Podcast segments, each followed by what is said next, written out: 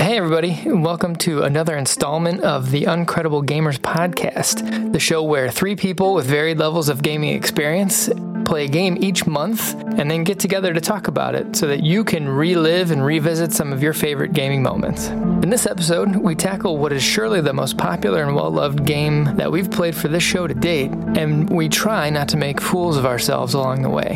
So sit back and let us remind you of what it was like to play Super Mario 64. Also, Sean takes us to cooking class. Let's go.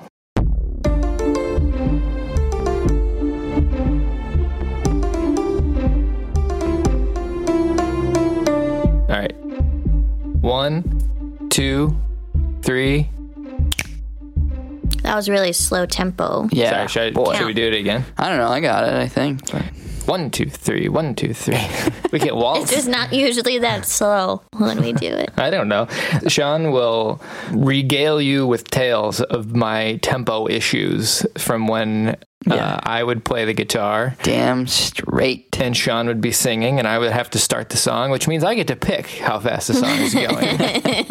and I could never, ever remember uh, the correct tempo. And so we would start, and Sean would just be like, no, no, no, no, stop, slow down, slow down. Because I would always be fast, right? Uh, yeah, yeah. Well, or slow. Never right on, though. Never knows? right on. Who knows? All right. Hey, everybody. Welcome back to the Uncredible Gamers podcast. I've got the crew here with me Sean, Hello. Ashley, Hello. and I'm Brandon. And today we're talking about Nintendo's Super Mario 64. Let's a go. Let's a go. Ooh, that's good, Sean. I like that. Thank you. Oh, I see what you did there. So, Super Mario 64 was released in 1996 for the Nintendo 64. And before we get too far into the podcast, I want to go around the virtual table and mm-hmm. talk about our sort of past experiences with this game. So, why don't we start with you, Sean? Yeah, boy. I think this game I have like very vivid memories of playing the game. Like this was one that I think I was pretty young when we played through it, Brandon. And so I don't recall like beating the game or, or some of like the higher levels of the castle, if you will. But I have like very vivid memories of like those first couple portraits that, yeah, just like when I got back into playing it, I was like, boy, nostalgia is hitting me. You know, the three jumps, all the all the sound effects, uh, so great. That does tell you how old you were when you played this game, that the things you remember are the jumps and the sound effects. Yes, yes. From the world. Story, nah.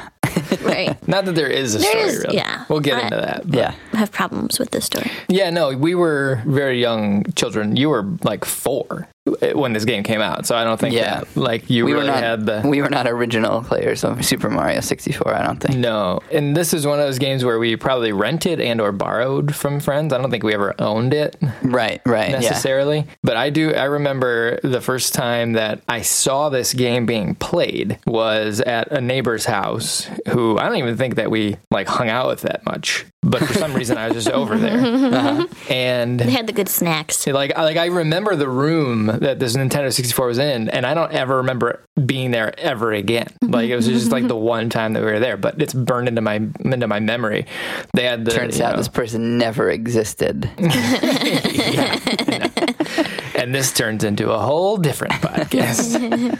Cue the serial music. No, but the level that I remember watching is spoiler alert going to be probably one of on my on my top threes. But it was it's when Mario's swimming in the lake in Jolly Roger Bay. Mhm. Yeah. Because you know, before this, I think this was maybe very likely the first 3D game I had ever seen. Yeah, I mean Like- it was one of the first, right? Um, Yeah, we're coming off of the games that were like hot in our household were Lion King on the Super Nintendo, you know it. of, of course the Mario games or whatever, and just platformers. We weren't really we didn't have older siblings or older cousins that were really influencing our game playing at this stage in our life. Right, right. So yeah, it was mainly games that like our parents like thought were appropriate. And so flash forward to me being in this room that I don't remember ever again, but and just seeing Mario like swimming first off in this 3D space, it just it blew my freaking six year old mind uh, that this is a thing that could be done. And I had to have this game, you know, on my Nintendo 64. I don't, we didn't even have a Nintendo 64 at this time. Yeah, this probably probably jump started the desire to have one. But um, No, we never rented games, but what was that process like renting a game? Did you have to start over every time or what? Right. Well, so this is in the time when the memory was tied to the cartridge, and so when Like you the rented game an- itself, right? Yeah. like the game cartridge, the hmm. actual physical game cartridge. Yeah. So when you would rent a game, you would get whoever played before you, their last save file was now on your Nintendo 64. Yeah. Oh, And so, so that could help you. yeah, for sure. For sure. Yeah, there really wasn't much concept of like continuity of uh, playing a game from start to finish when when you were like solely renting it. Yeah. Yeah. I think the Nintendo 64 era is when this kind of started to get sorted out with the rental games. Because I think you had memory cards that would get plugged into the controller that would then stick with the game, if I'm not mistaken. This was like in that era, but that wouldn't come until later. And then by the time like the PlayStation 2, I think the first PlayStation had memory cards, but I don't, I, we didn't have a original PlayStation, so I don't really remember that. Right. Um, definitely in the PlayStation 2 era, we rented a ton of games that didn't have the same issue. But yeah, you would get as far as you could get, and then you would have to relinquish the game and then hope that you got the same cartridge back when you rented it again. And no, it's not like the library where you can just go in and say, "Hey, I'm just renewing this. I'm gonna keep this." You could, I think, you could like pay. You know, this is well, well before the digital stuff. So you'd have to like bring it back to the store, and they would have to like basically recheck you out. I just have the you know the memories of the uh, the overnight Dropbox where it was like Sunday night at six or whatever. You have to because your rental was only for those like the two weekend days. Yeah, it was like a Friday night ritual kind of. Yeah. going Nice. to the rental store and spending way too much time trying to decide what we were going to rent, uh, both movies and we- games. And yeah, oh for sure. We would spend like we probably would spend a good hour at the Hollywood Video or the Blockbuster, like just perusing, figuring out what we were going to watch that weekend. It was you know, like- it's not much has changed. I still spend uh, almost longer trying to pick what's going to be on Netflix than actually watching. What it was what is really a decided. behavior. It was a behavior pattern that was set when we were children. our, our parents never like pressured us to get out of the store too, not too often, I guess. Yeah. Anyway, returning to And to I'm usually the one that's like, "Make a decision. Stop the scrolling."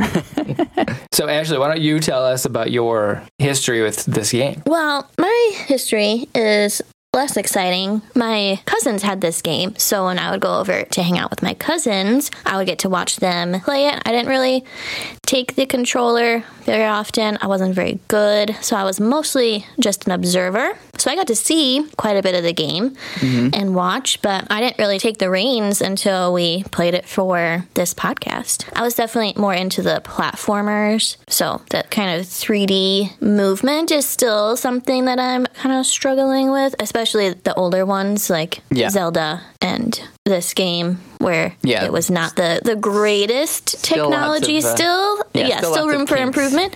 Yeah so that was difficult for me i guess i would say. That was basically my experience. So yeah i was glad to to get to play it and not just watch even though it was a little challenging in some spots for me but yeah that's about it Yeah, yeah, we'll get into this more as well. But I think associated with this being one of the first games that had this 3D movement, right? yeah Like, yeah i know it was very well done for the time right Yeah, but to that point, they were figuring it out, right? Like the camera Ugh. is like notoriously, you know, challenging to deal with. that was the worst sound effect was the camera when you would get stuck in a corner. when it would get stuck in and, and it oh, would go boing, boing, boing.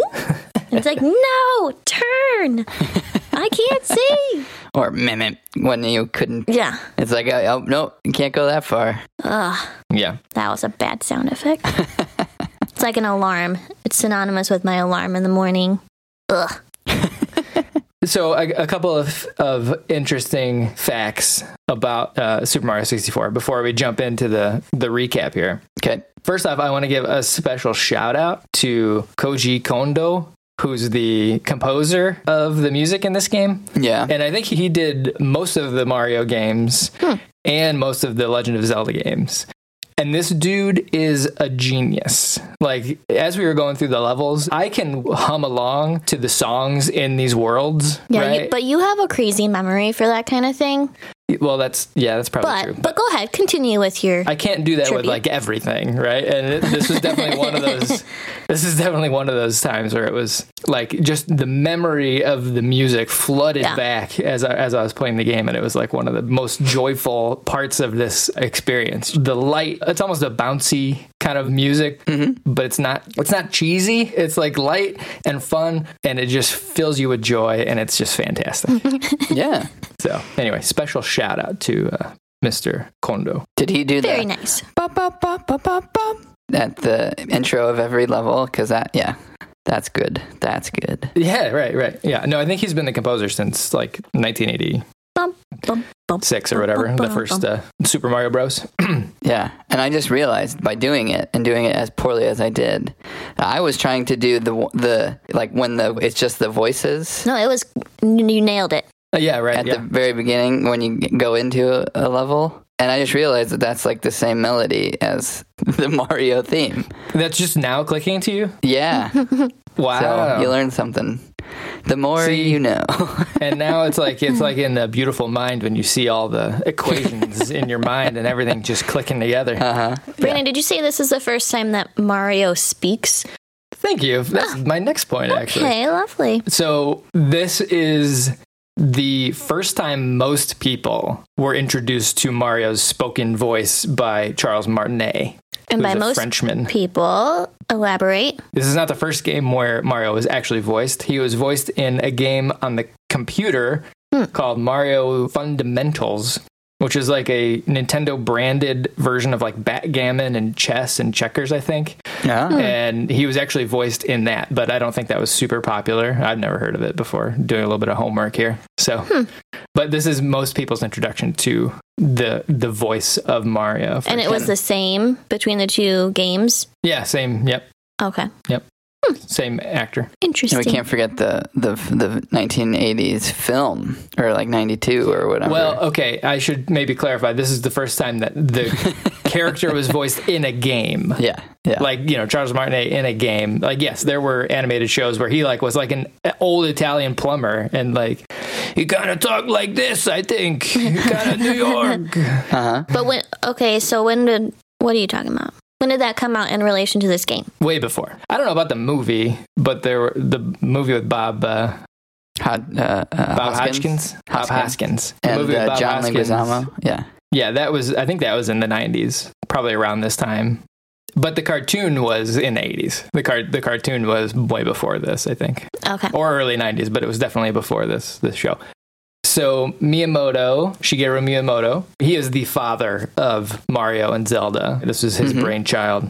And he had the idea to make a 3D Mario game while he was working on Star Fox on the Super Nintendo. And Star Fox is like a 3D game using the Super Nintendo hardware, it's an attempt at that. right. And Miyamoto had the idea to do this game, but he was thinking about doing it on the Super Nintendo. But the thing that constrained him, the reason that he did it on the 64 instead, was not like the power of the hardware, but it was instead the fact that the 64 had more buttons on the controller hmm. that you could control the camera and you can do all these things. Because that was like one of the big constraints with the Super Nintendo. You only had four buttons and a D pad. Right, right. And so, could you imagine controlling like a 3D world with those old controllers? You just didn't, you don't have enough inputs. Mm-hmm. And I would even mm-hmm. argue that the 64 is almost at its limit here with just having one Oh, yeah. joystick and the C buttons to control the camera. It's not the most perfect solution, as we know now, where we have two joysticks that we can kind of control the camera with one and Yeah, move it yeah. with the other.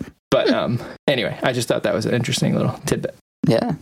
Okay, let's get into the story. The what deep story? the deep, rich story with much character progression. And mm-hmm. no, And so the story is that Peach, the famed Princess Peach, bakes Mario a cake, Yes. sends him a mm-hmm. note, says, "Mario, I've baked you a cake."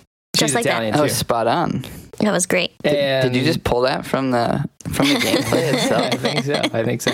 But in the meantime, Mario, who has maybe come from a far off land, it's unclear, gets to the castle, finds that Peach has been kidnapped by Bowser for the umpteenth time, and now Mario needs to save her. Yep. Yep. But you would the- think that she would learn some self defense moves or something. you know, in in Super Mario Brothers 2, she is a playable character. Really?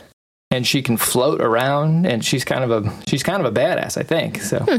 And she does become playable in uh, like Super Mario 3D World. She's kind of a cool character Yeah. to play. Yeah. But the unique thing about this game is that Mario is being filmed. That's like the whole Yeah. conceit for the 3D world is Yeah. that is that this It's like live action. I forgot news. about that. yeah this like Lac, I think Lakitu is the name of the, of the Uh-huh, uh-huh. thing. Yeah, he's he's a he's a reporter or whatever. Right, he's like And live he's on the scene. Yeah, and he's following Mario's exploits, and that's the conceit that you are actually Lakitu. Well, the camera is Lakitu, and you are controlling Mario with like your other hands. And Yep. so, Yeah, I forgot that that was a thing. yeah, Yeah. That's- Random, but it's cool. Peach, cool. also It's known right. as Toadstool, or for, for some reason in this very beginning, uh, has time to write a letter. No, Princess Toadstool is Peach. Okay, That's Isn't- right. Full Okay, name gotcha. Peach Toadstool. I don't know. Hmm. Maybe it's like a British thing, like you have like Lady Grantham, but she's not Grantham. That's just her title. You know? sure, sure, Interesting. sure, sure. She's Princess Peach of Toadstool. Um, yeah, I like that. I like Right. that. but yeah, has time to write a letter that she's been kidnapped once again. So Yeah. she gets a piece of paper. Bowser, at least, yeah, at least he's uh, you know patient and kind with his kidnapping. Like, sure, sure, yep, go ahead, let him know.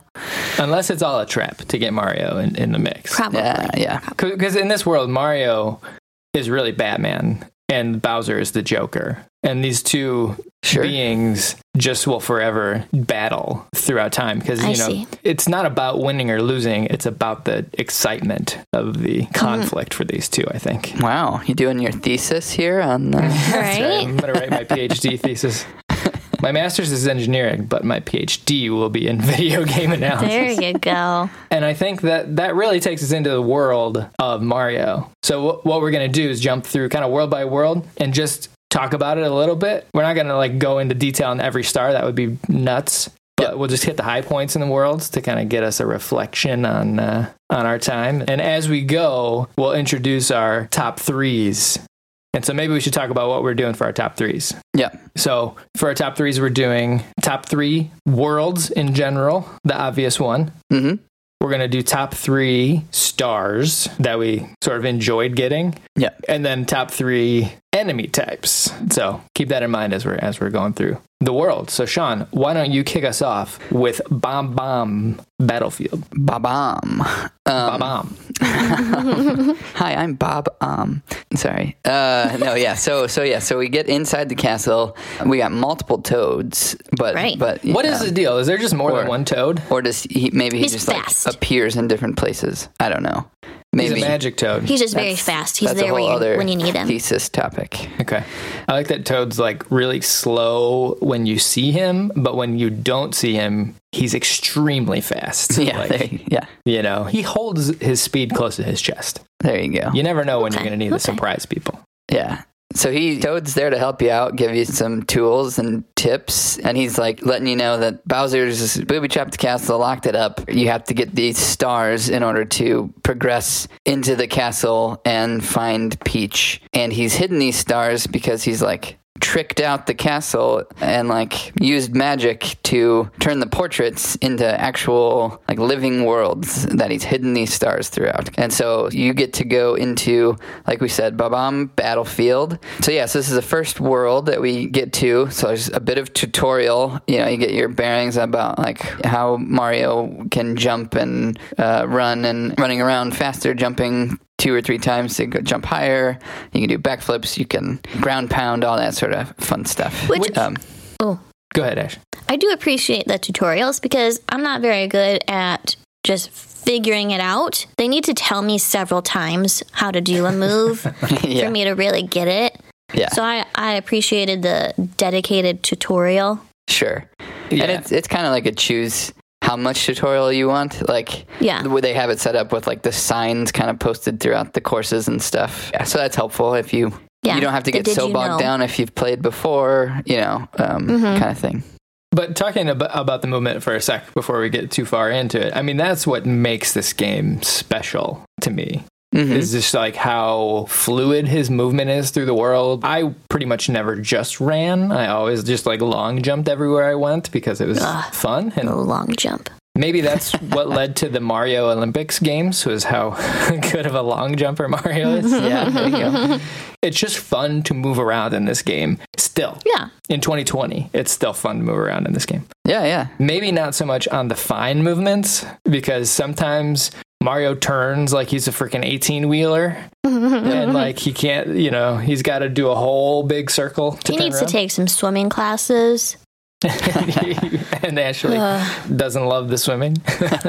But anyway, But- so you're in this world that is like a mine minefield. There's like things that are kind of being mined or something. You've got this big mountain. They're also like mining cannonballs type things. There's a floating island, and uh, another one of those uh, revelations that I've had recently that I never really picked up on when I was playing the game younger. But how like this first world is so similar to maps of like the old Super Mario Bros. levels, but it is 3D. It is Right, grassy. There are mountains in the backgrounds. There are floating Yeah. platforms. But now it's it's in 3D. yep. Uh, so uh, yeah, I You know, always that thought- is a great think that's point, cool. Sean. You're really bringing it full circle. I didn't really even think about that, but you're right. Yeah. So the, this is a good one. Um, and some of the, the bad guys, we got your classic Goombas. You got a chain chomp in there. Um, and then there's, you know, like the cannonballs that can hurt you, and uh, Mr. Big Bob-omb. So one thing I did like about this game is that they basically tell you like how to get the star. I mean, they don't tell you how to get the star, But kind but of. Sure. yeah, which is helpful. How you guys played it back in what the 90s without a walkthrough? Crazy. Yeah, yeah, no. I, it- Mhm. well, you um, in the '90s, right? This was like one of the few games you might have had on the Nintendo 64 at the time, and so like you wanted to spend a hundred hours. But did you did you want to spend As a s- five hours trying to find that one star? as a as a six year old, sure, right? Like as a you know as a 30 year old playing the game for a podcast, right? It's a whole different dynamic, I think. It's, uh, Totally. but as a kid, you know, you want to get lost in the world and and run around and just like take your time. At least, Yeah. And again, this was in a time when video games weren't coming out. Like you did not have a new game every week that you wanted to play. If you had a 64, this was the game you were playing. yeah. But thank God for walkthroughs. So yes, it's kind of like a pretty good intro level. Some of the highlights I wanted to call out. I mean, first of all, I'm I'm not going to beat around the bush here. Mario is a bit of a murderous dude. Like you have to go up and just straight murder Big Bob. he blows up to get the he first does star. blow up. He does blow up. I don't know how to rectify that. So- then he disappears and he's gone for the rest of the game. yeah, your um, metaphor of Batman and Joker here. Batman doesn't kill anybody. Mario doesn't seem to have that problem. That's true. That's true. Anyway, yeah, so lots of the stars in this first world are kind of groundwork for how a lot of stars go throughout the rest of the game. There's a race in there. Um, There is the first pink cannon sort of stuff. There's a star in there where you have the, the pink bob-ombs that are actually uh, nice. They're they're good guys. They assist you. Uh, and then I guess one that I will highlight just because of uh, your talk of walkthroughs and how they assist you. I started playing through without trying to say like what's the most efficient gameplay for me. And uh, yeah, I started playing and I got I was like I'll just knock out all six stars in Bob-omb Battlefield first. So I get to the um, the star that is Mario wings to the sky. And um, really to do this one, it's beneficial for you to get your first like secret thing, which is the wings cap, which is a special part of the castle. You have to go do this thing to unlock the the special cap blocks, wing cap blocks, and then you can go fly around and get these coins that give you the star for this one. Or if you're me, you spend 45 minutes shooting up on a cannon to get to the floating island, and then shooting from the cannon in the floating island, just trying to line up perfectly, and you have to get them one at a time. That sounds uh, like a disaster. That's the one where you had to you had to shoot through. Yes, it was like the center coin in these five rings in the sky, and if you have the wings cap, That took me a while. becomes too. pretty easy because you can just Yeah. stay flying in the air and, and get those. But a little harder if you don't have the wings cap. Yeah. even I- with the wings, it's hard. Like it's, Oh, it's sure, like not sure. super easy. Yeah. Actually, the wings is probably my least favorite part of this game. Is like flying because Yeah. I, I just never felt like I had control of it. No, I like the flying mechanics in uh, Super Mario 3 much better. When you had two planes of like you could go up or down Oh, sure. Yeah. Yeah. instead of three directions. Yeah. No, I can't tell you how many times I was playing this game and, you know, tell Brandon which star I'm working on or whatever. And he's like, yeah, you can't get that one yet. Yeah. what do you mean I can't get that one? He's like, yeah, you need the wing cap. It's like, oh, yeah. Yeah, there are a few stars that you need you need to get the caps before you do the stars. Although Sean is proving like maybe not all the time, but um, there's a few like, with like the metal. You need the metal Yeah. suit in order to get the stars to get to the Yeah. bottom of the water fast enough or whatever. Totally. But I'm yeah, Sean. I was I'm like you. Like my gameplay was, I need to get all six stars in this world before I can move on to the next world. Yeah. I'm yeah. a, um I'm a sequential You're a kind check of person. You're a checklist kind of gamer. Sometimes. I am a checklist kind of gamer. There are six stars in this world. I will get all six stars and then I will move on. Otherwise, I will forget what I need to go back to. And there's this castle is much bigger than it appears. Yes. With the basement and the upstairs, there are actually a lot of worlds in this castle. Totally. 15, 15 world. Cool. So I think I don't have any of my tops in the first world. I like the No, first I don't world. think I did either. I but- do not. Yeah, yeah. It's an intro world. You know, what are you gonna do? Yeah. Yep. All right. So moving on to Whomp's Fortress. I'll tell you a little bit about Whomp's Fortress. This one, I like it. It's cool. Like represents Mario lands of past games. You know, you Mhm. kind of get that. You get that feel on this one, but it also has my least favorite star in the entire game. I think. Mm. so in this one we're introduced to we have a castle essentially well it's a fortress as the name suggests Yes. and you start to get introduced to the perilous nature of the edges Yeah. Yeah. This one is not very Right. forgiving. If you're not a fan of heights, this is not a fan. this is not a uh, not a good level for you. Because this is the one where where I are would- you? Well, you know, you're, yeah this is when i would walk over and watch ashley moving around and mario would be like crawling across a plank i don't think i've ever seen him move so slow That was my MO. Yep.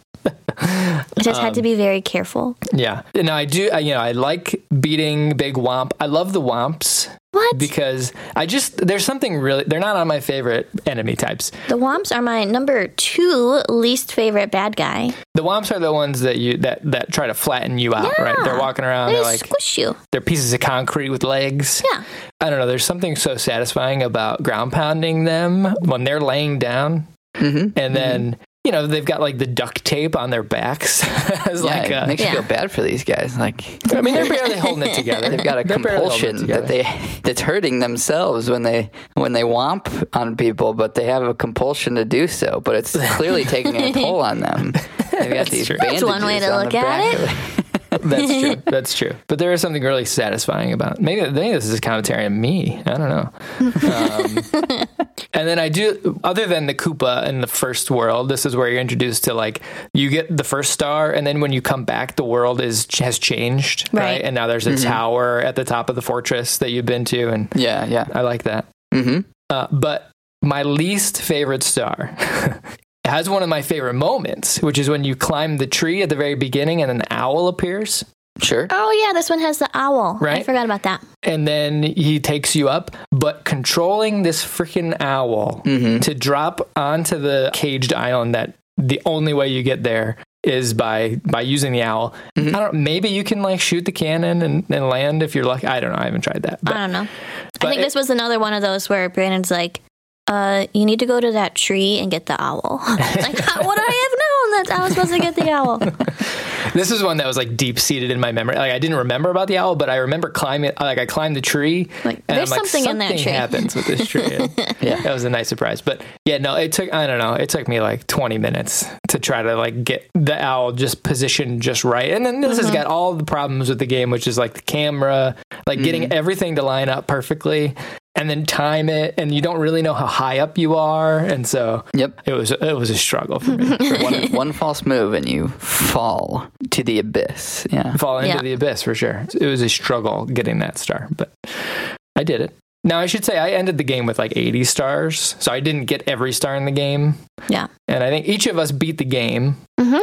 Yeah. for sure. We beat the final Bowser battle, but we didn't kill ourselves to try to We get did, the yes, we did not 120 complete. stars. We were not a completionist uh, run through of this. But Brandon, you were trying to get all of them, right? I gave up. I Oh. gave up. I thought that there were 100 stars, and I'm like, I can do that. And then I saw there were 120 stars, and I'm like, I'm not. Yeah.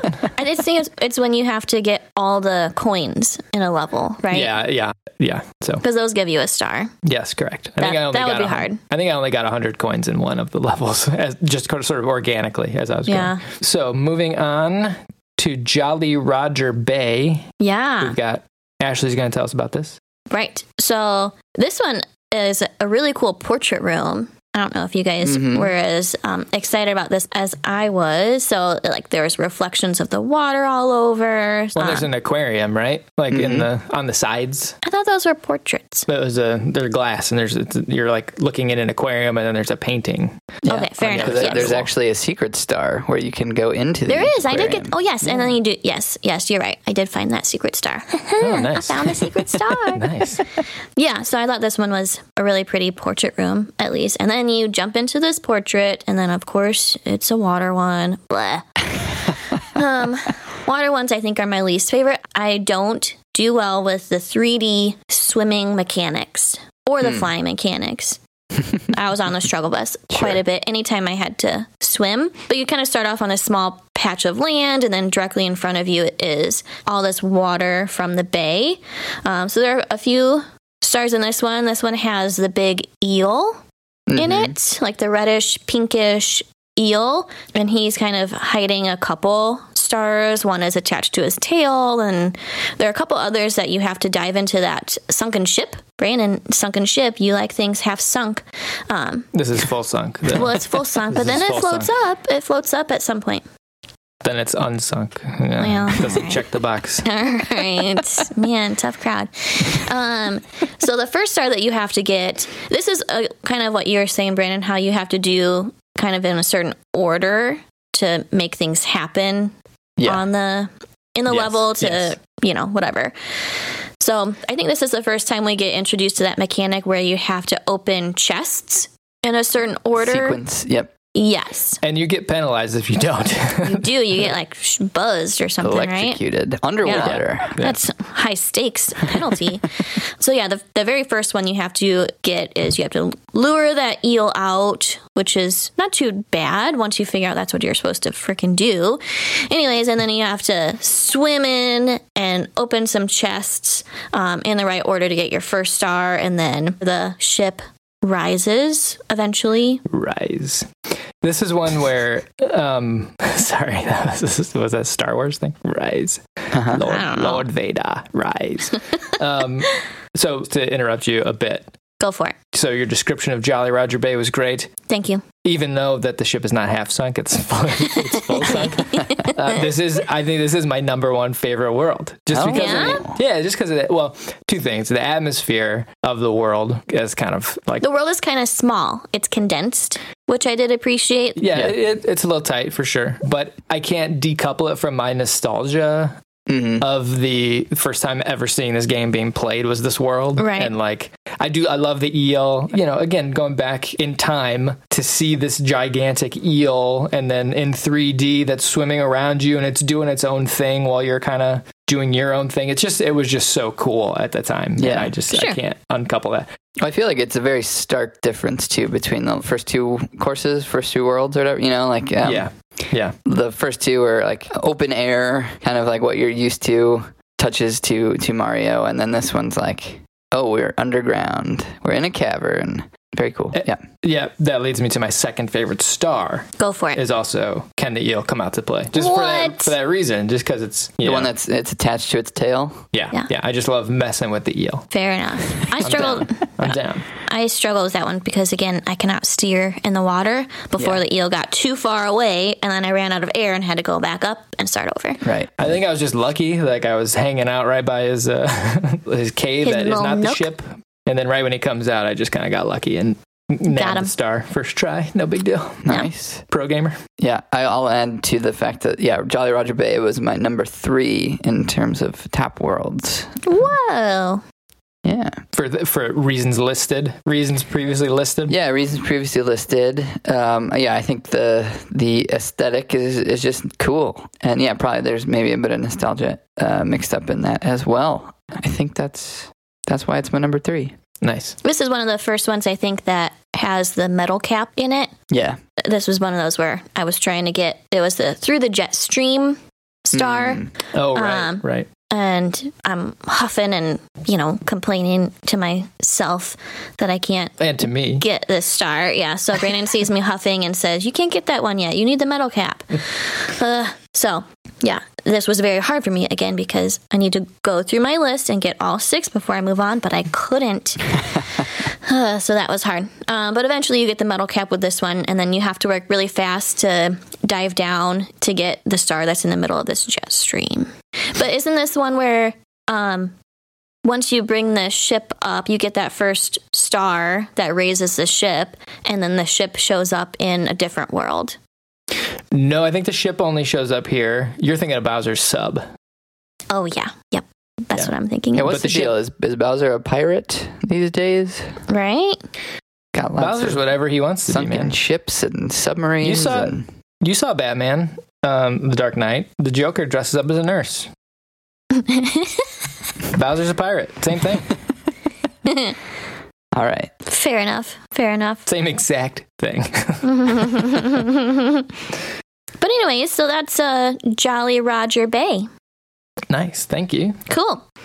Uh, and then after that is Cool Cool Mountain. Uh, this was another one that's on the ground floor. This is a snow world. So we have our lovely snowman Oh, boy. portrait. Those snow worlds. Yeah.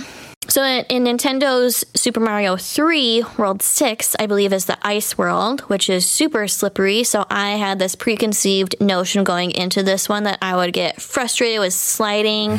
Um, but it actually wasn't that bad. So this one opens in this pretty snowy world, and there's like this little cabin. And you get a couple stars in the cabin by racing I think there's one where you have to race uh, a penguin, and then another one where you just have to stay alive and finish the slide, and you get some stars there.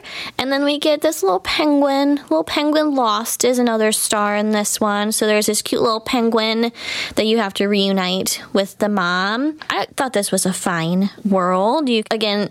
You could fall off, and then that was troublesome. Again, another platform floating somewhere in the sky.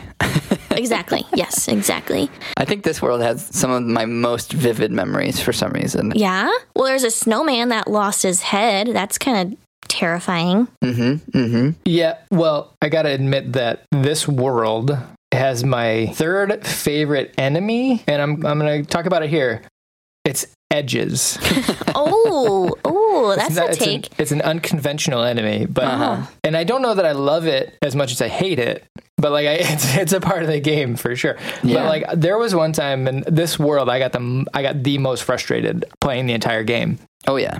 Really? because where the eight red coins are located, they don't make much sense to me. Yeah, this one had quite a few where they the were edges. just yeah around some ledges that you wouldn't otherwise see if you didn't have a walkthrough like me. And I had seven of the eight coins. At one point, I had to get to the eighth coin, and I had to cross that freaking bridge with the snowmen, in which I think I just don't have the patience. I To wait for him to hop and run under him Yeah, I don't know. So I was like, well, if I long jump, maybe I across can this just. tiny narrow bridge. well, yeah, that was my mistake, and I fell off the edge, and then had to get all the eight red coins again, and I was Yeah. I had to put it down and come back the next day. Well, really and this one I think is because you start up and you Yeah. have to go down. Yeah. So if you miss one at the top, it's really hard to get back up. Well, so you- there's a couple that are a couple worlds that are kind of like that. And I think you had to though. You had to go up and down multiple times because of where the coins Mm-hmm. were. There was one like on the side that you could only get to from the top.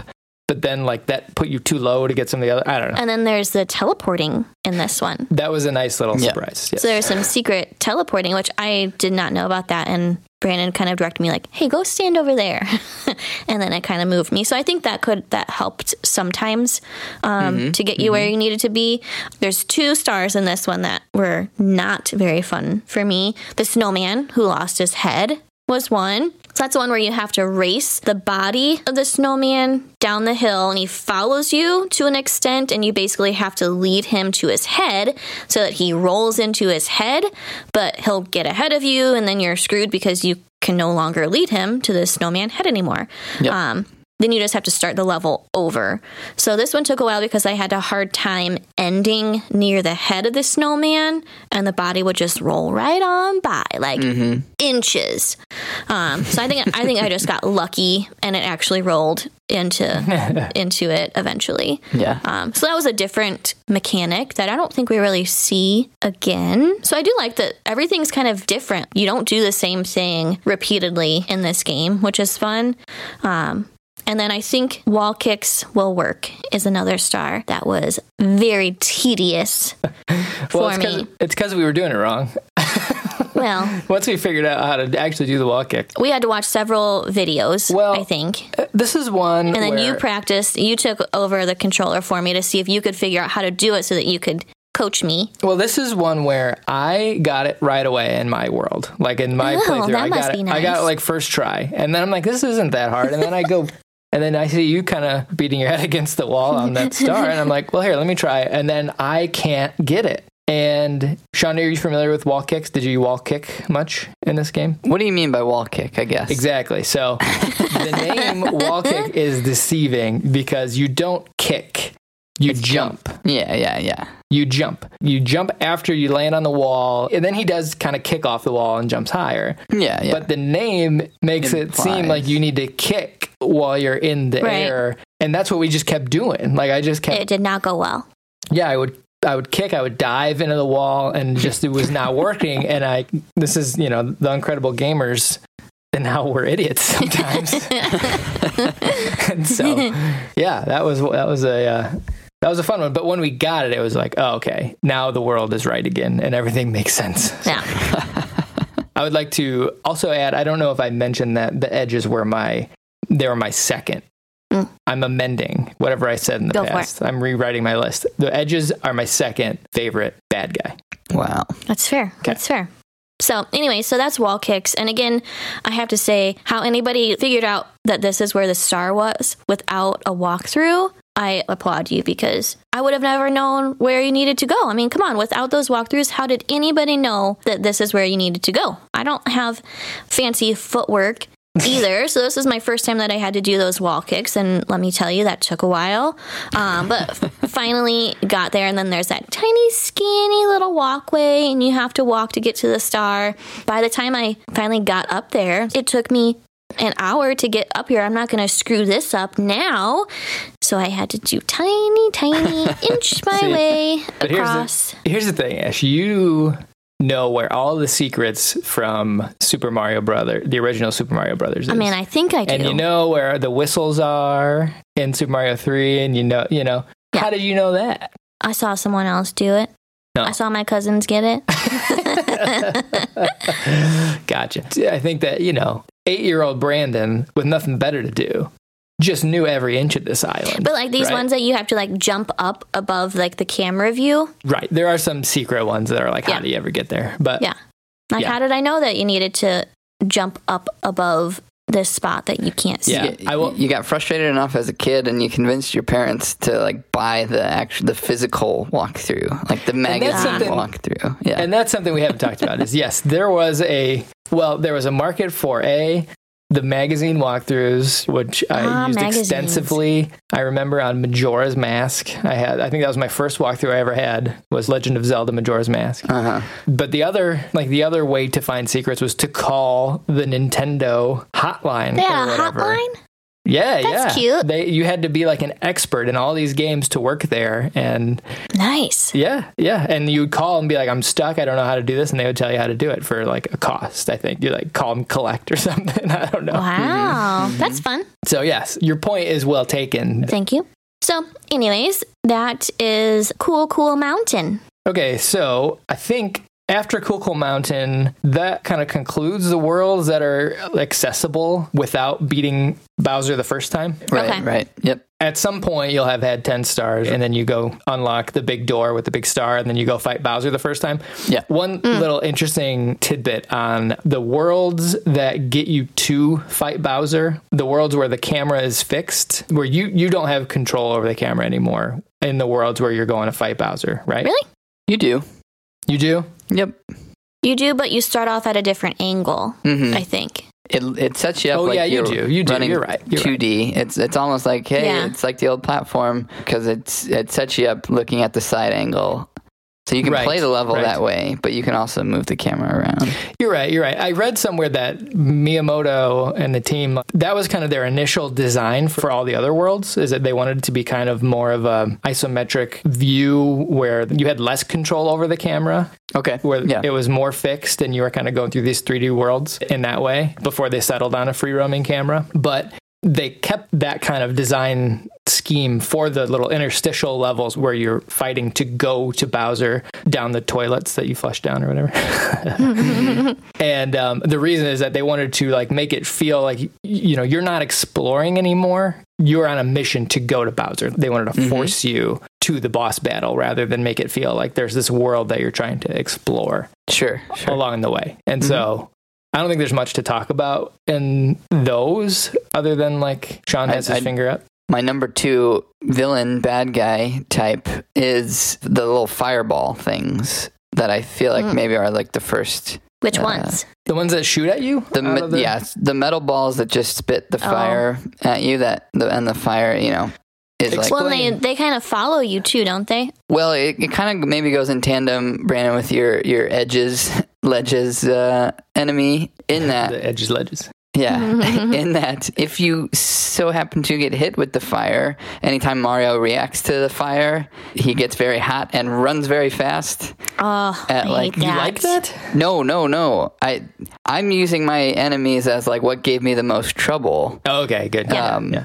You know, like what were the best bad guys, kind of, aka I struggled. Right. Yeah, right. What was I most annoyed with? Is That's how I I'm my bad guys too. viewing that. So yeah, so it's not that they were necessarily difficult to uh, get around, but like I don't know, there are certain levels where they're just like.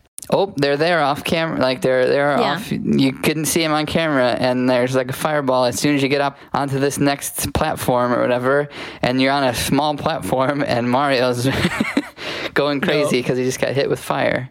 I agree completely that I- like whenever Mm-hmm. Mario's burned is one of the most frustrating moments. in I would the like game. to. I would like to revise my top three and my new number one. Now that we can talk about more uh, abstract bad guys, uh, lava, lava. lava, just Gotcha. in general, Gotcha. is my number one. You want to you want to you want to save that for when we get to the lava world? Nope, Just right now. right like, now, dropping it. Screw it. While we're on the fire topic, While yeah, no, I it, yep. agree. I, yes, it's like Sean said, you, you he gets hit and then he freaks out. Yeah, yeah. Little Mario, it's just a little burn. Settle down.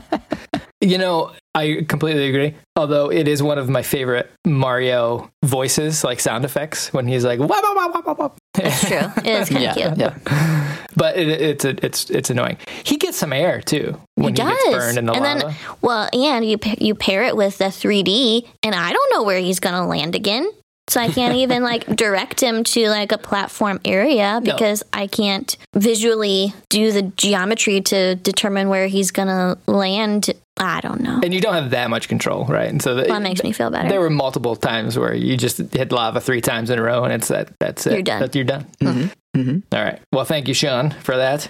no problem. And then you get past the uh, all the fire spitting orbs and the Goombas, Yes. and you get to the funnel that takes you to Bowser's platform.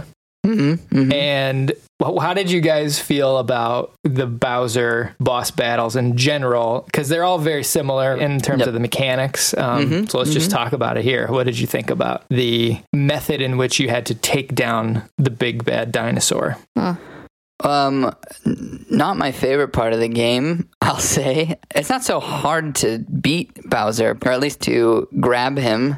Um, as like that's the first part of knocking him. You know, is be getting Yeah. getting around him, getting behind him, grabbing him, and then swinging him that he hopefully hits a uh, a bomb um, that Right. are like in the corners of the platform. I always struggle with, you know, like you have to use your joystick to keep your speed and your momentum of the swing up and then hit the button to let go at the right time. I always struggle with that sort of stuff. So it took me, you know, more times than I would have liked it to have taken to actually like actually get Bowser to hit one of those bombs. I, I never figured out like a good method. Like I think it was easier if you actually didn't spin him so fast. That's what right? you say, but then if you then if you don't spin him fast, then he just bounces on his belly a couple times. Yeah, right. It's like you have to Like get him to a corner and then yeah, yes, exactly. Get him to a corner that's close to a bomb, and then let him go kind of where it's not that fast. But yeah, no, it, yeah, it's it I should have taken notes. Like, okay, this time I released him at nine o'clock. This time I released him at eight o'clock, and which one worked? data driven, I should have taken data data. driven boss fights. Always rely on the data. yeah, but you only have to hit him once in this first one before he's he's done, and he gives you the key Yeah. to get into the basement. Right. And that leads us to a level that you could find if you found it, which maybe Sean will talk about in Big Boo's Haunt. Yeah, yeah. Once you go down to the basement, you can go down farther into the basement, or there's like this little corridor that Boo is just like, hey, Boo, I feel like has that weird sentiment of he's inviting, but you know, I guess that's the whole thing of like, he wants you to follow him so that he can then trap you. Oh yeah. hmm Essentially, yeah. So, so you go out through this corridor, and you're in like the back courtyard of the castle, and ton Oh, of okay. ton of boos that are just hanging out in the castle. They tempt Yeah. you with like they got coins. Uh, Oh yeah, they're sneaky. yeah, and uh, and then there's like one somewhat. I, th- I I think he might be a little bit bigger than every other boo, but like. Aside from that, again, one of those. How do you find this uh, if you don't know what you're looking for? luck and exploration. Guys, you're missing the Yeah. point, I think, of this game, which is exploration. yes. I don't know. Is that a secret a secret star if you like ground pound all of the boos in the courtyard maybe? I don't know. I have not tried I it. don't think know. so. I don't think Um, that was on the list. yeah. So maybe that's just how you do it. You have to ground pound all the Should've been. boos. And then you oh, here's the one. But anyway, yeah, you ground pound the right boo that's in like the back corner, which then there's like a, a little like bird cage sort of thing that's left behind that then if you jump near it, Mario will dive into it. What's And, the uh, symbolism of the birdcage? Is there any, or was it just a, a clever thing to I don't know. transport you into the world? Like I, I don't know. that I was ever, ever able to piece together the uh, metaphor. You know, you, oh, you, That is a good you've got question. you got all the other ones. Uh, what what Batman related thing is this? Oh, this is Right. the Riddler. um, yes. No, it is. Uh, oh, it's definitely Catwoman, ah, there you go, Um, and it's a bird because and she doesn't like birds. Isn't that a Catwoman thing? I don't know. I mean birds cat and thing, cats. right? That's totally a cat thing. So I mean, you- yeah, you you got something there. Supposedly. Add it to your thesis. Okay, Um, good. Chapter four. So anyway, um, I I didn't spend a whole bunch of time in Big Boo's haunt uh, because I was genuinely creeped out by it because it's a pretty scary world. You didn't like it? You didn't like it? I don't know. I mean, I think it's it's pretty accurate. The world, like kind of like Jolly Roger Bay, how starkly different it is. It's like this this is pretty creepy. Like it's very dark, and there's this creepy ass house. You know, it's very horror setting esque, horror film setting esque. With like the overcast night with the moon totally shining over, and your cage. It- there's like a big fence cage sort of thing Yeah. surrounding you. Yeah, I think it's fun that we're talking about a game that came out in 1996, and like it speaks to the art direction of the game that we're talking. Yeah, you're talking about how spooked you Yeah. were. oh Um, totally. in a, a Nintendo 64 game. Like it's just really strong art direction coming from 2020 or whatever when Yeah. 2021 where there's like, you know, the graphics which can show you everything you want in sort of photorealistic uh, approaches that a game that looks like Super Mario can give you some sort of emotional responses uh, is Right. cool. This was actually my number three favorite world. Was it? It was. Now here's I the know. thing. Here's the thing, audience. Ashley hates spooky things. Sure, yeah. So absolutely. this is a genuine surprise to me, her husband. yeah. I know. I don't know why I liked it. I think I liked that it was kind of like a puzzle. Yeah. And I like puzzles. I'm a puzzler. Mm-hmm. Give me all the jigsaw puzzles. right. But like the different stars, you it was kind of like piecing a puzzle together or like a sequence. Like I don't know. I liked it. Yep.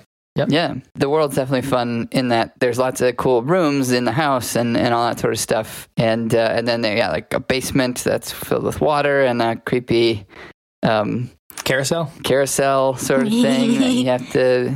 I, I've chosen the word exercise because they're ghosts. So Mario the priest. right, yeah.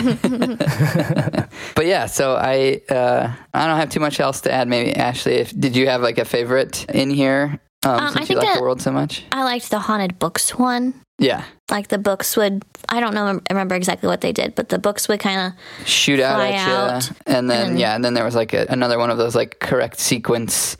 You had Yeah. to punch, pull out or something. yeah, or something. It was just simple and it was cute. But Mm-hmm. there was one that I did not like, one of the stars. I think it was the last one. And- no, second to last one. Oh, maybe the last one. With Which the one are you eye. talking about? You didn't like well, two of them. you had to. it's funny. It's my favorite world, but there are two stars I really did not like. there was one where you had to again jump up to this ledge that you didn't otherwise see. you had to wall jump. You had to. Well, first wall you had kick to, first, wall jump? First, you had to get the. What was it? It wasn't the invisibility cloak. What was it? The vanishing cap? The Yeah. vanishing cap. you had to get the invincibility cap. yeah. first you had to get the vanishing cap then you had to run and you had to perfectly time your wall jump to get up onto this ledge and then you had to go through the door down the hallway and then get into this portrait so it was a very time sensitive mission that was a bit difficult again i I did have one. There was one time where I did one perfect wall jump on my first try, but of course it wasn't during this. Um, so I had to, I think I sat there and practiced my wall jumps for probably about 15 minutes and then tried again to get this one. Yeah, because So- you had to like double, you had to like time your double jump to get on the platform to kick the wall to get up to the top. It was really yeah, tying it all together yeah, for sure. tricky. But then the other one that I remember you not loving, You had to get up on the roof. yeah. So there's one where you have to fight Boo on the balcony, like Big Boo on the mm-hmm. balcony or whatever. Oh yeah, that was mm-hmm. that part was easy.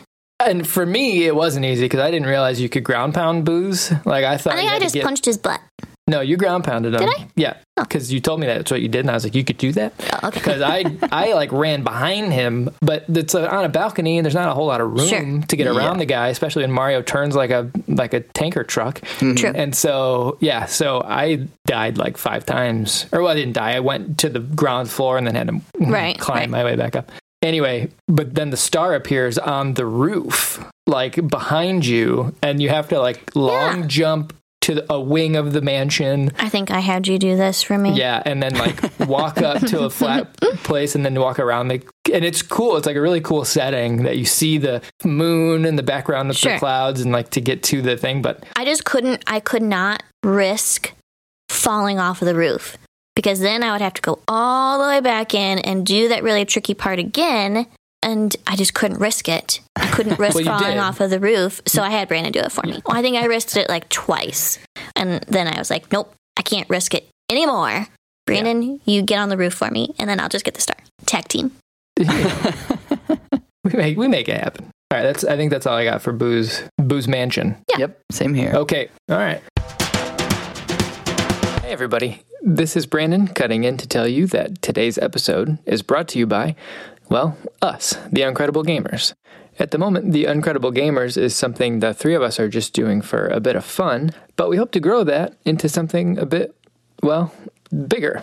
And right now, the best way for you to help us do that is by clicking subscribe wherever you get your podcasts and by following us on Twitter at Uncredible Gamer, no S. Thanks again for listening, and now back to the show.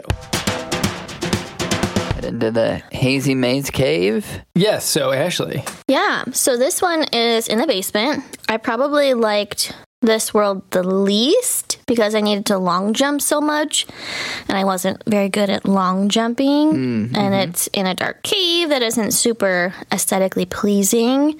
But yeah, this one's the one that has the toxic maze in it. It's got, you know, that gas, I don't know, whatever that area is. Mm-hmm. But it does have, I think, one of my favorite stars. Let me see which one I name this.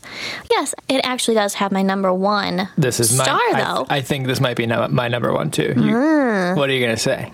uh, riding on Dorrie to get the star. Swimming beast in the cavern. Yeah, that's your. Is that your That number one? my, that's my number one. Oh my gosh, guys, we did not talk at all That about was my our number stars. two. What? Look at us. Lovely. If only because of the cute Dorrie dinosaur beast thing. Yeah, they call it, it uh, Beast, but it's a cute little swimming dinosaur called Dorrie who is just lovely. Little benevolent creature. I don't know what would happen if you would have gotten like in front of Dorrie. Would she No, have attacked you? No, she just pushes you out of the way, I think. Okay. I Uh, don't think she knows you that you exist. Fair enough. But you can you can steer Dorrie, which is what you have to do to get that star. You you steer her towards the platform Well- to get a star. I think that you just ride her. Hmm. I don't think you do any steering. I think you kind of just you gotta can wait. you do steer her. Yeah, You can turn her. it's like how you are positioned. Which way you're facing, Yeah, she'll she go. she goes the way that like where Mario's standing. So what? Really? For sure. yeah, No way. For real. you guys are lying. No. Cool. I didn't know that. Yep. Okay. So you better believe that uh, when we got done recording this episode, I booted up uh, Hazy Maze Cave and jumped on that damn dinosaur. And, and wouldn't you know that these guys are telling the truth? And you can certainly steer Dorrie. So, uh, tip of the cap to Sean and Ashley for putting me in my place on this one. So that's one of the stars. So that one was a good one. And then there's some elevators in this one too, um, which was kind of a. There's a level in Super Mario 3 that is very similar, right? Where you have to jump on the floating platforms. To, unless I'm confusing this with Donkey Kong. Maybe we'll just cut all this out. Oh, in Donkey Kong, there's definitely like an elevator based level in one of the like the industrial Yes, industrial that's worlds. what I'm thinking of. Is that what you're thinking of? and you have to jump, and it changes the direction. maybe. Um, There is a game somewhere where you're on these floating platforms and you jump and they change direction. I don't remember this what it is. one. This one, yes, this one has one, uh, and that's how you get eight coins. And then there's one where you have to get the uh, that metal cap and then run into the water really, really fast. Press on the purple button and it opens up this door.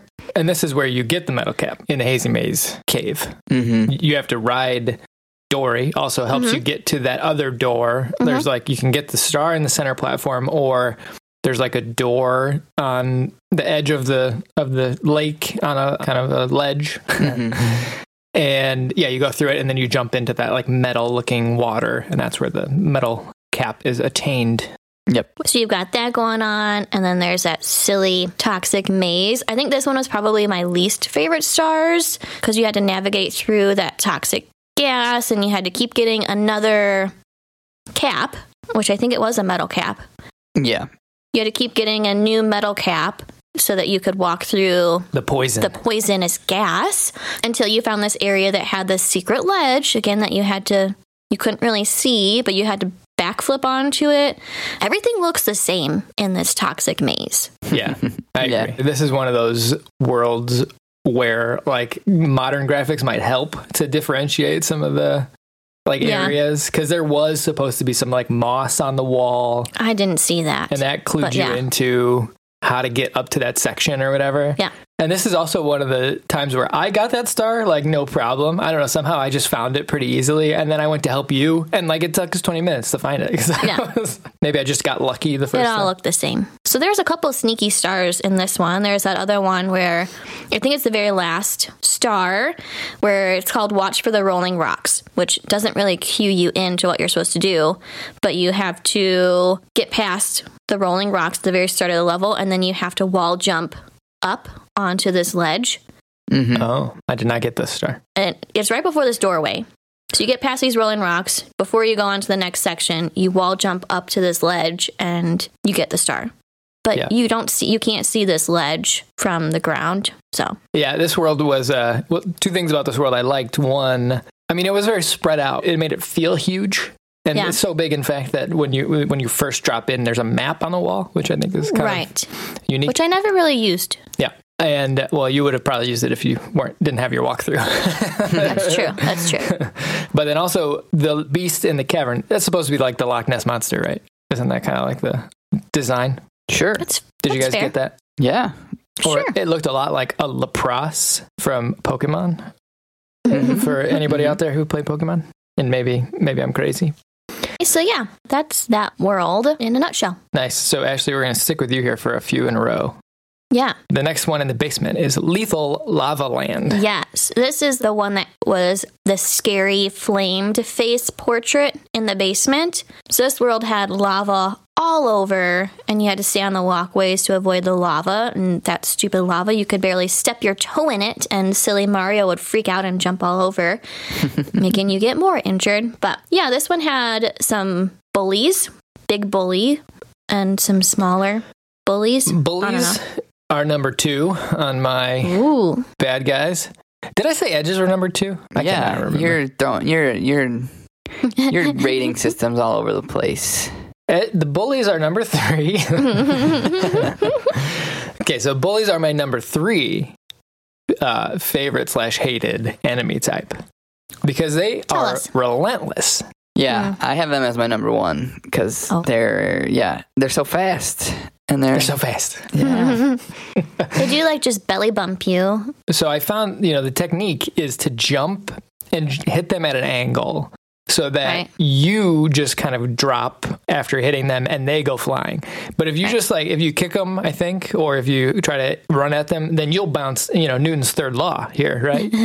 Equal opposite reactions. You go flying and they go flying and you get nowhere, especially when you're on a lava based island. And so you, there's like the eh, perfect angle to jump and knock them off. Then that's that's kind of like the dominant strategy to take them out. But I don't know. I, I like them because they're you know they're relentless. Yeah, that was a good tip that you gave me. They are fast. So They by the time I would get my bearings, they would already be attacking me, which wasn't fun. And then you gave me the tip about kind of coming at that angle, and that that helped. Um, they didn't make my list, but I definitely understand the frustration with these bad boys. There's a couple stars where you had to kind of defeat these big bullies, and then there was an eight coin puzzle with 15 pieces was another one. This was the easiest. I, yeah, I like the star. Eight coins in the game, right? Yeah, this one had one of those sliding picture puzzles. You know, the ones where you have to slide the pieces in the frame to get them to the right spot, one square at a time. But did you, know? have to do that? Because I don't think no, I did that. No, right? I didn't do No, I that. Okay,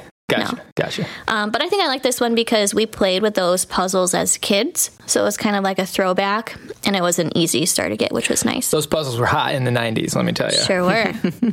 we played them at my grandma's, and we had one that was Daisy from Disney, and I Daisy from Disney. Mhm. Who's that?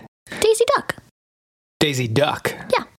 I did not get there immediately. I got to be honest with you. Yeah. But and then we've got another star that you have to ride a log on, and then there's a couple that are in the volcano. Yep. That was challenging, I would say. So it was cool to jump into the volcano. It kind of fits that ex- exploration of the worlds kind of thing, right? Like, Yeah. hey, if I jump into this ca- volcano, what happens? And then, oh, here you go. Yeah. Right. Right. Right. So the first star, you basically have to go up a few levels along the wall and jump on some poles to get to the star. The second one was more difficult to get to. It, it was basically like that floating elevator that floated up and around the center of the volcano and hovering above the lava. And the cameras really got me on this one. So the mechanics of this one was a struggle because I couldn't quite get the camera at the right angle to know which way I had to jump. And then I would just miss the platform I was supposed to jump on and fall into the lava. Yeah, the pole jumping was kind of like the, the thing that got me on this world. Like where you have to align Mario just right to jump off the pole Right, onto right. another pole, and mm-hmm. that one that one got me a few times for sure. So finally, you get to the point where you reach the top. You have to jump onto a pole before the elevator falls, and then you jump across some platforms to get to the star. So that's this world. The other cool thing about this world is the shell. You can get a Koopa shell. Where?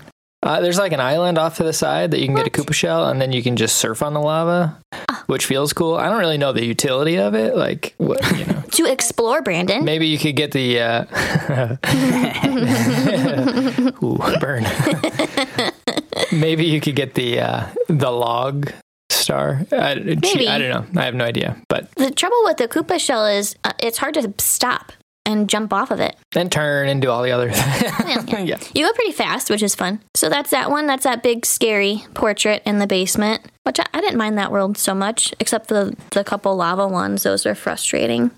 But but I like that when you died, I think you just landed. If you died in the volcano, it put you back in the volcano. Yes, Yeah. I liked that because I liked that I didn't have to do everything over again. Sean that was says, nice. Sean says, mm, like he never died while he was in the volcano. Died. Whoa, whoa, nice. pro gamer. I, I definitely I died plenty of times on the outside, but uh, Yeah. I guess I made it through in the volcano. Yeah. All right. And the next world is a world that I remembered from playing when I was a kid, but realized that I never, never Actually did. played it. In this, well, in this replay, I'm like, wait, there's a world that I remember that I never, like, I beat the game and then started thinking, what, what happened to that sand world? And that's because it's a Oh. hidden Yeah. world Yes. that you have to get to via, via a trick wall, right? Yeah, mm-hmm. it's a camouflaged wall in the basement, which I'm wondering if what is that little bunny's name? Was it a bunny Nip. or a dog? Mip, I think. Yeah. Yeah. It was a bunny.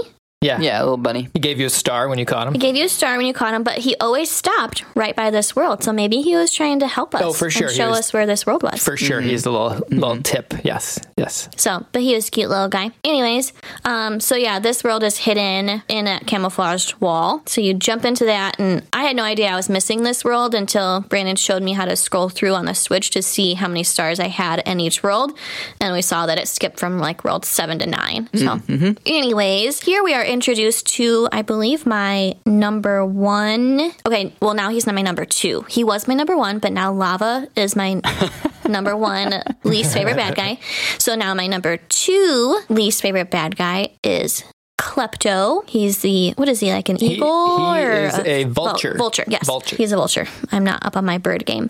Um, but yes, we are introduced to this vulture in this world. So there's a couple in the talons of the big bird. So this level opens up and there's sand mounds with a big pyramid in the background. And it took me a while to figure out how to get across the quicksand, but you eventually find a flying cap and that Koopa shell that you can mm-hmm. ride across like a skateboard. I liked riding around on the turtle shell in this one. That was cool. So this level had one of those big vultures flying around and it has a star in its claw. This is the only time Klepto's in the game, right? This is I like think so. I think yeah, so, this is like his Yeah. world. Yeah. Yeah, so once you get that star, then he's got nothing in his claws, which makes him come after Mario's cap.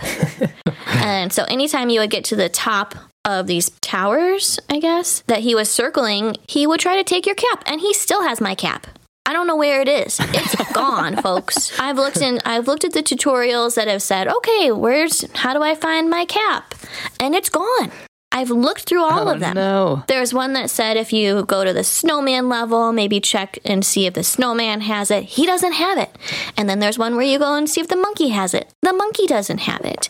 And I've circled this whole world and it's just gone. I like the idea of just like some some jamoke prankster out there who's like just typing on the threads like, oh well, you know what you should do? You got to go find Koopa at the top of the mountain. Right. He just like leads you in all kinds of wrong Right. directions on purpose. And my, my mm. hat is still missing. Missing. So that's why he's on my not favorite list. Yeah. Oh He's no. a least favorite. Because he's the thief. He's a thief. So yeah, this level has a star at the top of the pyramid that's pretty easy to get to, and then you have to go inside the pyramid for a mm-hmm. couple others that were relatively challenging, I would say. So once you get into the pyramid, there's one that you ha- kind of have to go around the outside of everything, like you go up like five different levels to get to one of the stars. Um, Some whomps in there, and yeah, a bunch of. yeah, there's a like the zapping balls that float and some goombas and the rolling boulders that you have to dodge. So there's that one and then there's another one inside the pyramid puzzle. Without the walkthrough, I would have had no idea how to get to this one. Uh, Brandon, you confession time. Brandon helped me with this one. This is tough. Like getting all the like the You had to like you had to get to Coins? this point where you had to basically blindly jump yeah. down Yep. to a ledge, hoping to land on it. Basically, And it was just hard to judge your jumps. Is really the, the Yeah. problem. So you had to do like three jumps, I think. I do really like this game, although like it comes out that the the most memorable things are the ones I struggled the most with, right? Which is like a shame, but it's Yeah. true. Yeah. This was probably my least favorite world. I, I think I spent the least amount of time in it. I struggled a lot with, with the quicksand and the. Uh, I played this one on the Wii, so I played the um, Super Mario 64 from the Virtual Console on on the Wii, and um, using a classic controller and. Um, I had my share of struggles with the steering of Mario, and so this level, I feel like with the either the having the wing cap to fly around or the Koopa to to Mhm. surf around and the turns that you need to make in a timely fashion. Um, Yep. That was yeah, that became difficult for me. So I did not spend a lot of time in this one. Yeah. This was one that I didn't have all the stars in for a while. And I finally went back once we decided that I was going to talk about it. Then I had to go back and get all the stars in it. So yeah, there's one that you have to stand tall. It's called Stand Tall on the Four Pillars. Sounds simple. All you had to do was touch foot at the top of these four pillars spread across. Three of the four were super easy. You could just run up the tower. But the fourth one you had to fly to and basically land on top of the tower. Again, I don't have my pilot's license, so I would try to land and then I would miss, or the camera angle would be funny and I would misread the shadow and fall into the quicksand and then I would Have to Got start over. Yeah. Yep.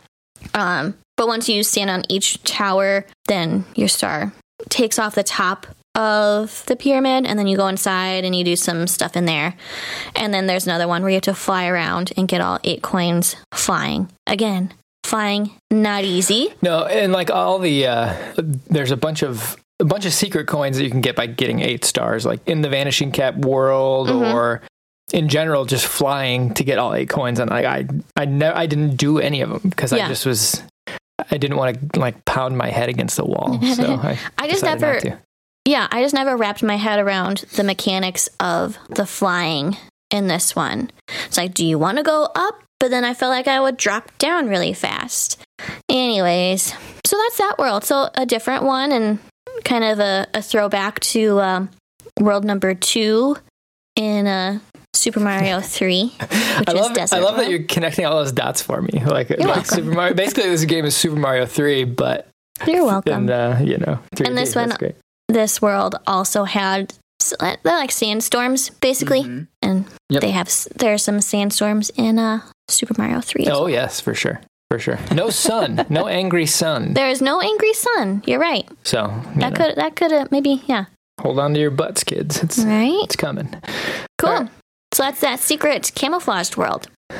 Yeah, and then so after that, that's the last world I think that you can get to without going into the um, Next Bowser next level. next Bowser level. Although it's a bit of a trick, right? Because you you fall down a hole, if I'm not mistaken, or like you're you're encouraged to fall down a hole, and then you get entered into Dire Dire Docks when you think you're going to fight Bowser, which is a nice little bait and switch.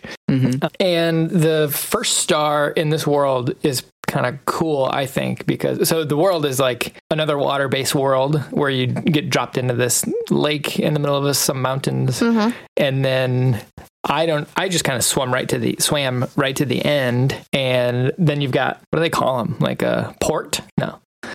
Like a hangar, but for submarines. I don't know what it's called. Sure. Yeah. and Bowser's submarine is like just perched right there. So again, Mm-hmm. Bowser the I don't know I don't know very many pirates that have submarines. Maybe nowadays, but anyways, Yeah. I don't know. I, I mean, don't know. he's naval captain Bowser. yeah. right? He has all modes of transportation Yeah, at yeah. his disposal. Um, before we get too far, I will say that I have two of my three top stars are in this world. Cool. Hit me with them. Okay. Well, do you want to keep going, and then I will drop in Just my. jump in. Sure. Yeah. Sure. So yeah, so the first star is to just get on Bowser's sub, I think, and then there's a star there, Mm-hmm. and then and then once you get that, then you can go fight Bowser.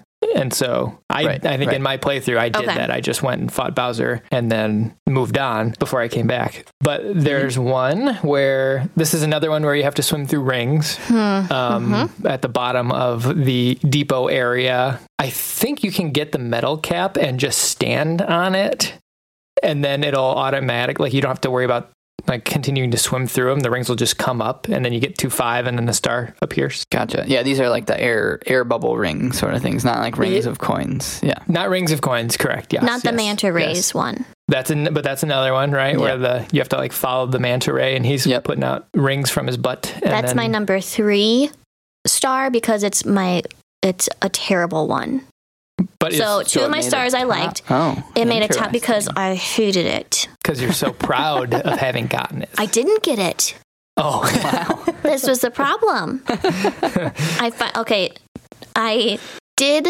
The star appeared, and then I died before I could get to it. Oh, and that's my beef. That's my beef with this game. Yeah, I earned that star, and then it disappeared. Well, because it, it appeared after you get the five rings to the manta, it appears in the vortex. Yeah. That's like sucking you down, and if it if the vortex sucks you down, then you then I you died. have to die and you restart the level. And then Right. my star was gone. Yeah. I earned that star. it should still be there for me when I come back. Yep. Yep. Because you had to follow that silly manta ray around and float through the his little rippled rings, Yeah, his ring butts, his ring butt, sure. As he goes around, his butt rings. maybe. and I can't swim, I can't fly, and I can't swim, guys. So it took me a really long time to get through. I just go all over the place, and I was so happy that my I finally got it, and the star was there, and then I died going to get the star, and it wasn't there when I came back, and that just really makes me and you threw the switch across the room. And I think I was done for the night. yeah. So, anyways, so that's my number th- three. Okay. And then there's the treasure chest one where you Yeah. have to like swim to the bottom and get the chest in the right order and then the star appears, you know, Mm-hmm. standard stuff. The eight coins where you're jumping on the poles. That's my number two. okay. 'Cause That's I really number felt- three. Nice. wow, guys. I really felt like I earned it. That's why I liked it. Yeah. Because you had to you had to pull you had to time your jumps to jump from one pole to the next to kind of transport you through the air. Basically, you're kind of Mm-hmm. Yep. above floating above the water, hanging onto these poles. Mm-hmm. Um, so I felt like I really earned this one. It's a nice start because the it's challenging. It, it takes patience, but the consequences aren't so dire. You just fall back into the water and start over. and it's not that far away to like Yeah. start over. So yeah, and you don't have to like restart. You just have to get back to where you were. Yeah. What'd you like about it, Sean? Yeah, I just I like the mechanics of it of um like you said, just having to be in the right position and time your jumps correctly and the fact that I was in you're suspended in the air so the camera was another element of it. I just thought it was like a neat um yeah, neat mechanics to get the star. And then my third favorite star is the collect the caps one. I don't know if you guys, if any of you Is that did in this world? It's in this world. It's like the last one, and it requires you to have both the metal cap and the vanishing cap. Ah. I like it because it kind of I never stacked my caps before. Right? There's like a metal and a and a vanishing cap Yeah. block right next to each other, and you get the vanishing cap, and then I think you get the metal cap, and then you dive right into the water, Mm-hmm. and you have to run to get through like a, a fence that you can go through with the vanishing cap Oh. and the metal cap allows you to sink in a fast enough time and so it's just kind of a cool way to combine two mechanics that I it was, lets you uh, wear both of them. yeah Oh, that's cool. yeah like your powers stack I didn't get this one because I couldn't get the manta rays, and so I was just done with this one. you, you gave up on the world that's my third favorite star just because of the kind of unique Yeah. using of those extra hmm. abilities, which I thought was kind of cool. Other than that, I think that's pretty much the world. Oh, one other note, and this will kind of come up again in what what dry world that we'll talk about, but I noticed that the there's like coral reef at the bottom of this world that is identical to the texture of the uh, okay in Jabu Jabu in Ocarina of Time. Okay. you know how Jabu Jabu's got his like heart muscle is like the boss that you fight. Y- yeah, yeah. that looking thing. The thing uh-huh. that hangs down.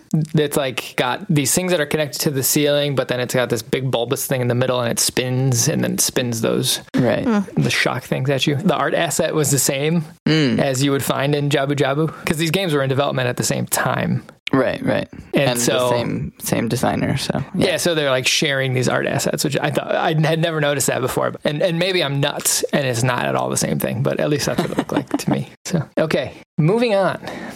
So then you you fight Bowser a second time, and this time it's in a lava based world. Where but and I think it's the same thing except you have to hit two of the bombs instead of just one. Right. Right. Okay. Pretty standard fare. I don't know that we need to spend too much time talking about it, but he gives you a key to open up the uh, top of the building, Upstairs. the Yep. upstairs. Yeah, this is a big castle. Yeah. So then the next world we'll talk about, although there's a couple you can get to, is Snowman's Land, which is in like a room full of mirrors. This is kind of cool. It's another kind of a trick portrait, right? Right. Because it doesn't show up on the wall right ahead of you, Right. but it you can see the in, the, the mirror. mirror. right next to it. There's the painting. So yeah. Which I think to- does Toad give you a hint about this one? probably he is all knowing and he's Yeah. powerful. I think all knowing Toad tells you, hey, look and see if there's something different in the reflection. Because the first time I went to this room, I like jumped on everything, nothing opened up, and Mm-hmm. Yeah. Yeah. But this world's kind of uh, cool. I would say it's my third favorite world. It makes my list on the third favorite world. Cool. I I think the puzzles or the stars are all kind of unique from the other worlds a bit. And it's got the giant snowman in the middle, like the hate that guy. centerpiece is the giant snowman who who blows your house down or whatever. guy. I hate I have him. zero stars in this world. You didn't do it. You I didn't- couldn't get any of them. That first the- star is a is a pain. Well, because the penguin's drunk is the problem. So you get to the top of the snowman, and then you have to basically like follow the penguin across, and he he blocks the snowman's breath or whatever.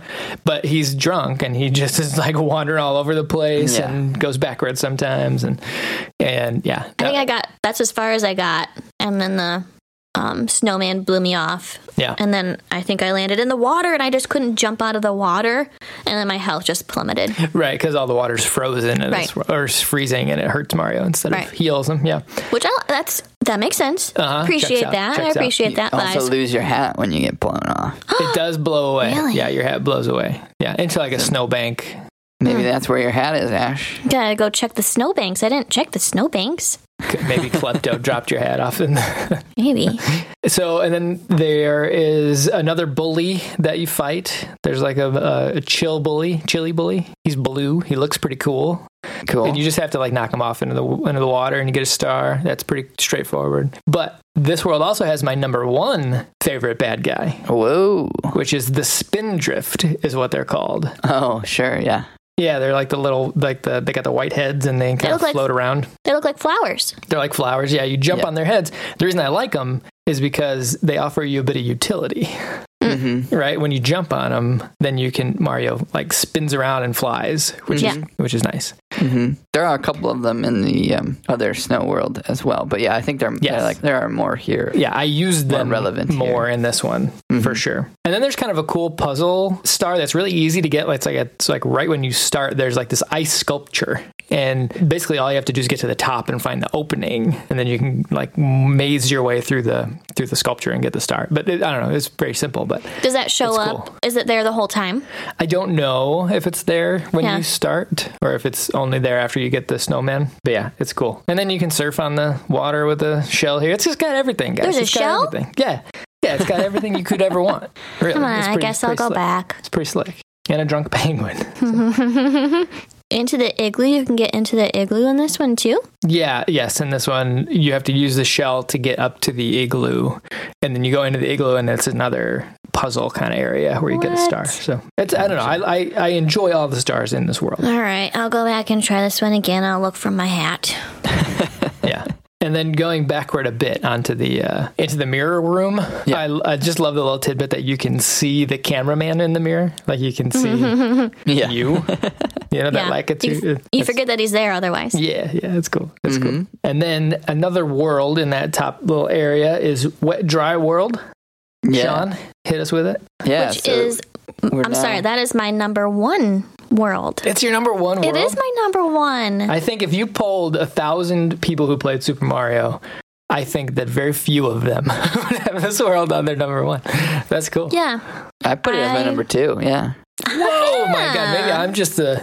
Maybe it's me. Maybe I'm the the crazy one. I, I think it was more for the aesthetic more than necessarily the uh, the stars within it. Sure, cool. Well, tell me about it. Yeah, so Wet Dry World, I think it's a super cool world. This is maybe the only uh, world where the level is affected by how you jump into the portrait. So, It's one of them. Yeah. yeah, the water level is adjusted by.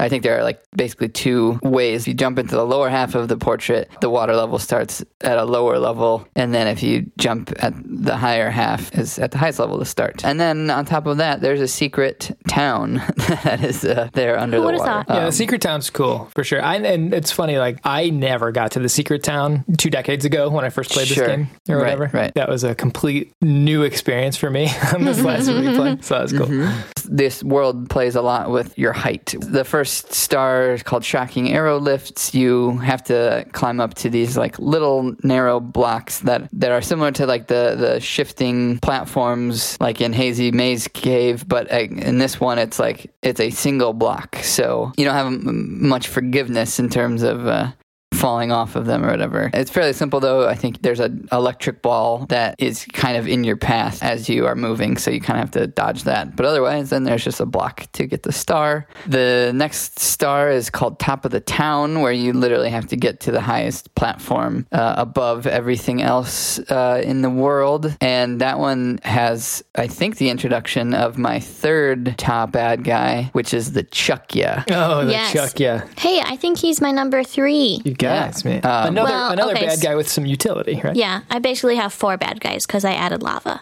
but he was at the bottom. Gotcha. Heave ho, Yeah. right? Heave, Yeah. So heave ho is, Oh, is I'm the sorry. um the heave ho definitely has the utility, which is this the broom, the dustpan that like flips you behind. Mm-hmm. So it can help you get up levels. The Chuckya is just a nuisance. He's the big purple bomb guy. Oh. That he's very fast, and if he catches you, he, He just throws, throws you you. Right, uh, a right. Okay, way that's away. that's the guy I mean. Yeah. So I think he's also in Tall Tall Mountain. Yeah, because you can't get Um, off of him. If you accidentally get on him, stand Yeah. on his little thing, you can't get off. You're talking about Heave Ho. You're talking, Oh. yeah, you're talking about heave ho. The guy Okay. with like the shovel. Yeah. Yeah, he's Heave Ho. what are you talking about, The Sean? Chuckya is the purp- like the big the big purple bomb, the big purple Bob-omb, basically. He's got like red mitts. yeah. And he grabs you with his red mitts, and then he He's like very you up. fast. And what does he do? He, He throws chucks you. He chucks oh. you.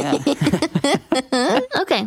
They must Anyway, be cousin. He's at the highest part of the like building aspect of the level, like right, Right. before you have to get onto this narrow bridge sort of stuff. Yes. If he gets a hold of you, it's like it's not a big platform, and he covers a lot of ground really quickly. So if he gets a hold of you, then he like throws you down a level or two, and it, it's pretty painful. That's annoying. And then you can fall into the routine of like you fall and you're hurt, and then the heave ho picks you up because Mario's like still hurt. You can't run around yet. Then the heave ho throws you again and gets you hurt. It's like a double double whammy. I'd like to remind Yep. you that you both put this as your favorite, one of your favorite worlds. yeah, as we're talking about I this. know. I just I think it was neat.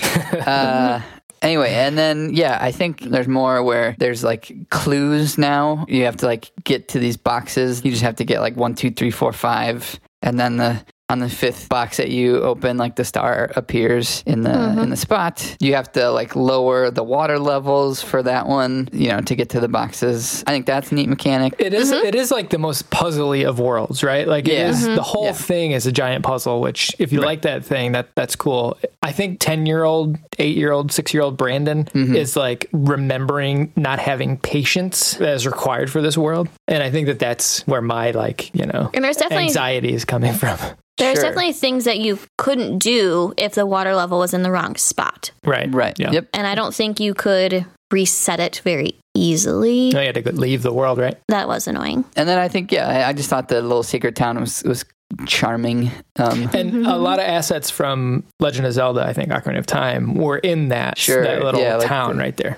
Mm-hmm. I could see that. Yeah, looks like maybe a little Hyrulean castle type thing, or yeah. Yeah, somebody Oh, said yeah. that it was supposed to be like Hyrule or something. I was like flooded. Oh, okay, nice. So, and if you, you ever look at like the background drawing, basically that is like rendered behind the 3D world, it's like a gigantic city. It looks pretty cool. It looks like you're in the middle of like. Uh, it reminded me of like Damascus from Assassin's Creed. There, were, Mm. that's a that's a really deep cut that I don't know that many people are going to. But Maybe anyway, we'll get it, to that one. It looked Um, pretty cool. Yeah. I could maybe see you guys not being a fan because there are lots of wall kicks when you're in the town underneath to get to everything you need to, and the couple stars that are down there though. Uh, again, the wall kick was like a fluke thing that I had like a bad night. It was like, I- it's like I- okay. It's like I had a wall kick food poisoning, and then I got over it, and I was all good. like I figured it out. Yeah, so then after Wet Dry World is a an interesting world again with the heights. Is tall, tall mountain. So not only now are we in a floating, you know, floating world high above wherever, we're gonna add to that, and it's a um, tall, tall mountain, and I think we could throw one, a couple more talls into there. Right. It's freaking, it's a bear to get up there. It is. Um, but yeah, this is when so- I have to apologize publicly for giving you the talking points so that you got all six stars in this one because I I know that you had fun with it. That's all right. That's all right. But yeah, this one, I mean, it's so tall. I'm not a fan of heights, even playing video games. And oh, so many bad guys on, on it as well. Mhm. There's the Yeah, there's another Chuckya. There's some Goombas. I, uh, my thing autocorrected to Gumbos for some reason. Nice. Um, there's Goombas. Yeah, there's monkeys. One of them's nice and sweet. The other one, not so much. they're Uh, cute. uh, they're cute. He I mean, doesn't they're do anything but take your hat. Yeah, but that was my first experience with losing my hat, and I didn't realize that you can't just leave the course if you don't have your hat. Mm. Uh, you have to get it back. I thought like, oh, I'll just exit the course and come back in, but you you cannot you cannot do that. So I chased that monkey around too many times. well, it, yeah, he stays in this one area, but I kept falling down back all the way to the, to the beginning. I would always just fall off the mountain. There's a freaking fly guy here, Monty moles Mhm. uh, cannonballs that you have to dodge, an angry cloud. I mean, There's a lot. He does. He does blow you off the mountain if you're not careful. Yeah. Yeah. So yeah, so the first star you just is simple, simple in the name, not simple in the task. But you scale the mountain. You gotta go up to the top. You gotta get up to the top. And and then the second star I is the one I, I guess I'll, I want to shout out because of my difficulty. Back to the monkeys. It's called Mystery of the Monkey Cage. So I did the first star, saw a monkey on my way, and then the next star is Mystery of the Monkey Cage. So I'm a, a type of person who maybe doesn't read all the way through. Like if if there's a recipe, Welcome everybody to the first episode of Cooking with Sean. um, like you know, you're cooking dinner and there's a recipe. It's so much better if you read the full all of the steps before you start. Yeah. You can reference back to it, but you generally know what's coming next. And you can, oh yeah, all that quick thing. Okay, you throw, you gotta add this spice. Uh, you gotta throw those onions on the pan. Great. If you just kind of start and you have to read on your way, then ah something's burning. Whoops. or you know, ah man, I didn't put enough spice in there too much. Anyway, This has been an episode of Cooking with Sean. I had to walk through, uh, but I did not maybe read it all the way through to know that there is two monkeys now introduced for this one. So I get to the first monkey that I saw getting my last star and thought, Mhm. here's the monkey I need. And the guy just snabs my hat. That's all he does. That's all he's good Mhm. for. He's That's all he's good for. but that's all he's good for. And I spent, yeah, too long of a time trying to get my hat back. And then you have to scale to the very top again. The monkey's at the very top once again. And not only is he at the very top, you gotta follow him out on this like scary ledge to get to to his cage where he needs you. Yep. Oh, I'm. Uh, it was traumatic, let's say. But yeah, um, there's some like hidden I would say hidden ones in here as well. There's a star where you have to like where the Monty moles are. So there's like some on the mushrooms, and then there's some where you have to wall kick, kind of uh, Uncharted esque. You're on like a cliffside, Yes. I like Um, that star. cliffside, scaling up these mountains. There's one that's like out on the. It's on a big old floating mushroom. Good luck getting to it. You got to figure that out. Um, Did you figure it out? I did not figure that one out. I did read the walkthrough. It's like you could do all this stuff, or uh, you could just get to like the certain le- like lookout ledge and jump and like hope that you line it up. There's a the there's stuff. a there's a secret mushroom that if you stand on teleports you to a cannon. uh huh uh huh yeah. Presuming that you got the can, I think there's a pink. There's a, one of those pink bombs, like There- That you- kind of buy that first monkey somewhere around Yeah. Well, there. I think I think the that pink guy. I just stumbled upon him. I fell off a ledge right. and ended up landing where this Yes. dude was. Yeah. See, this game rewards you for screwing up. You know, Yeah, I like it. Sometimes, I like it. sometimes. Yeah. But then there's the uh, that secret mushroom sends you to the can, and then you just shoot the cannon and get the star. Yeah.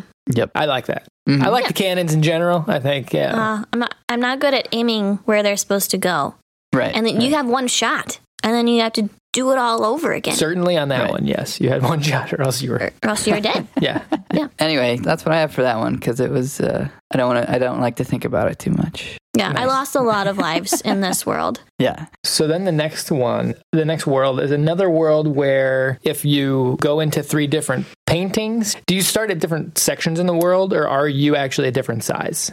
Uh, let me let me I think be it's frank. just your size. let me be frank. I did not do this world like very much. What? Oh, it's. I picked it as my number one world.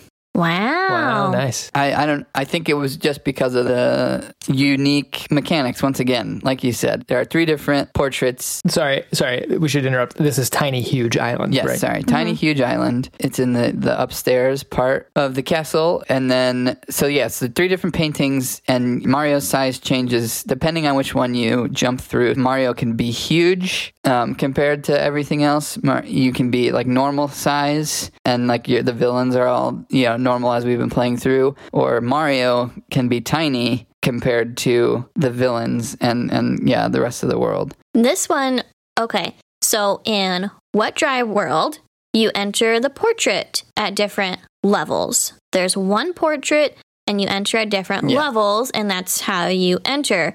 So in this one, the walkthrough said, Enter the portrait on the left to be this size. Enter the portrait on the right to be this size.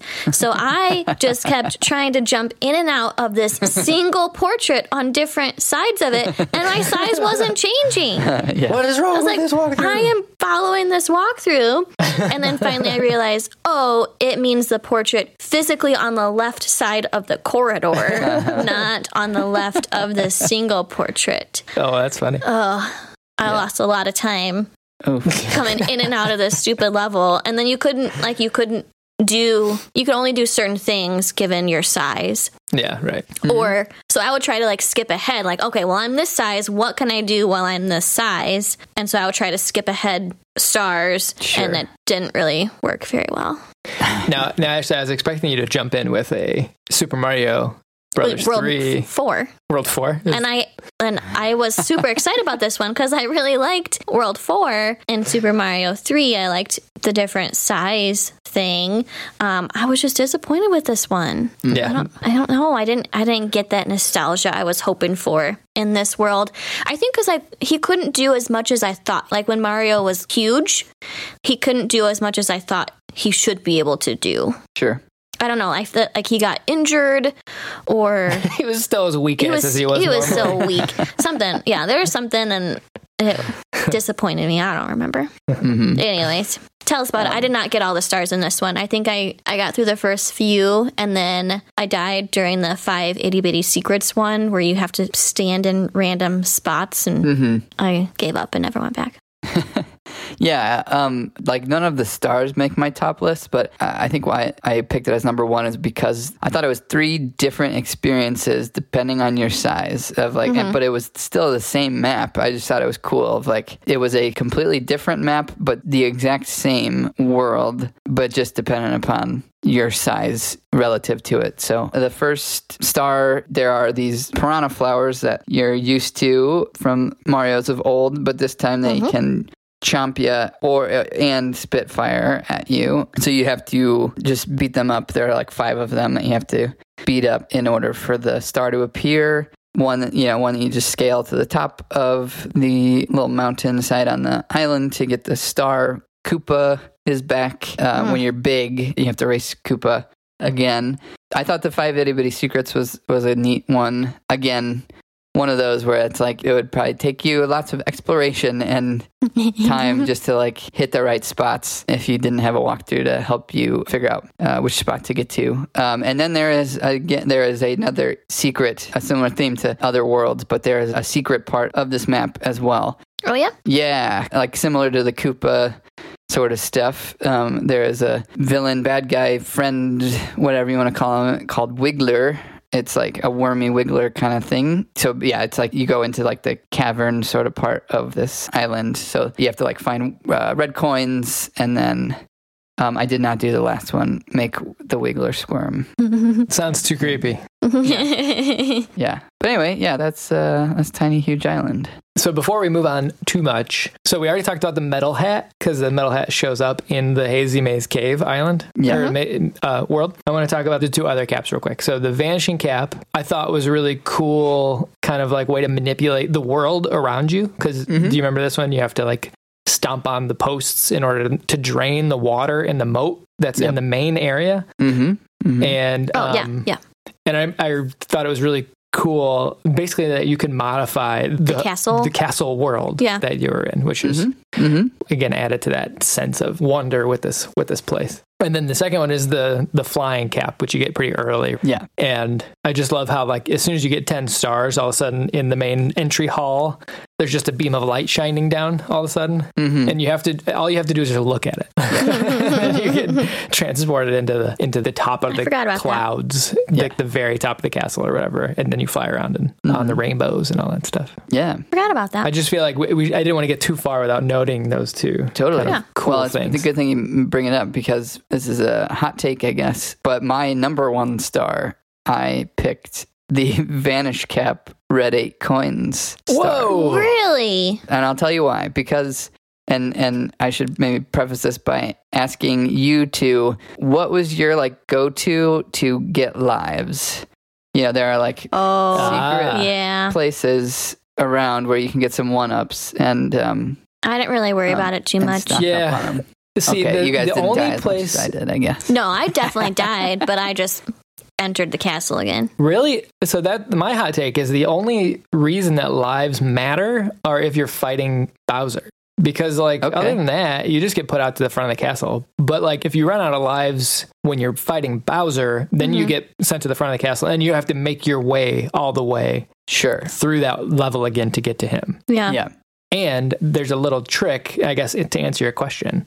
The last time you fight Bowser, there is a hidden one up behind Right, a yeah. post that you Mhm. can just keep Yeah. farming so you never run into that issue. So I Mhm. never, I was not really concerned with lives. Yeah, Uh-huh. I wasn't either. Tall Tall Mountain had a hidden one up because I died a lot in Tall Tall Mountain because I just kept falling off the sides. But there's one all the way to the left that I would get so that I wouldn't have to go back out to the front of the castle. But Mm-hmm. yes, you're right. That Vanishing Cap one, there's a lot of Yeah. lives you could farm out. I guess yeah. I just I always wanted a sense of security of like of 10, 10 extra lives just in case or whatever. But um, Yeah. So for a long, long time, I just went.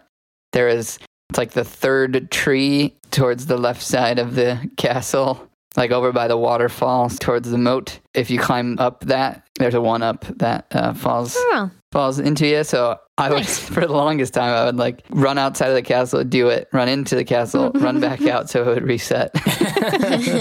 grab one. But then when I went and got the uh, vanish, the, the vanish cap, that course has. There are like four one ups just on like the initial slide down if you know Yeah. where where to land on those platforms. So that's partly why I picked it because I would do that course just to stack up on a bunch of lives nice. um, as well. There was a selfish reason why it's number one, less of uh, the uniqueness of the star or having fun in getting it, but more of the utility of stocking up on lives for it. Nice, nice. Okay, now, so, I I have a quick question before we move on.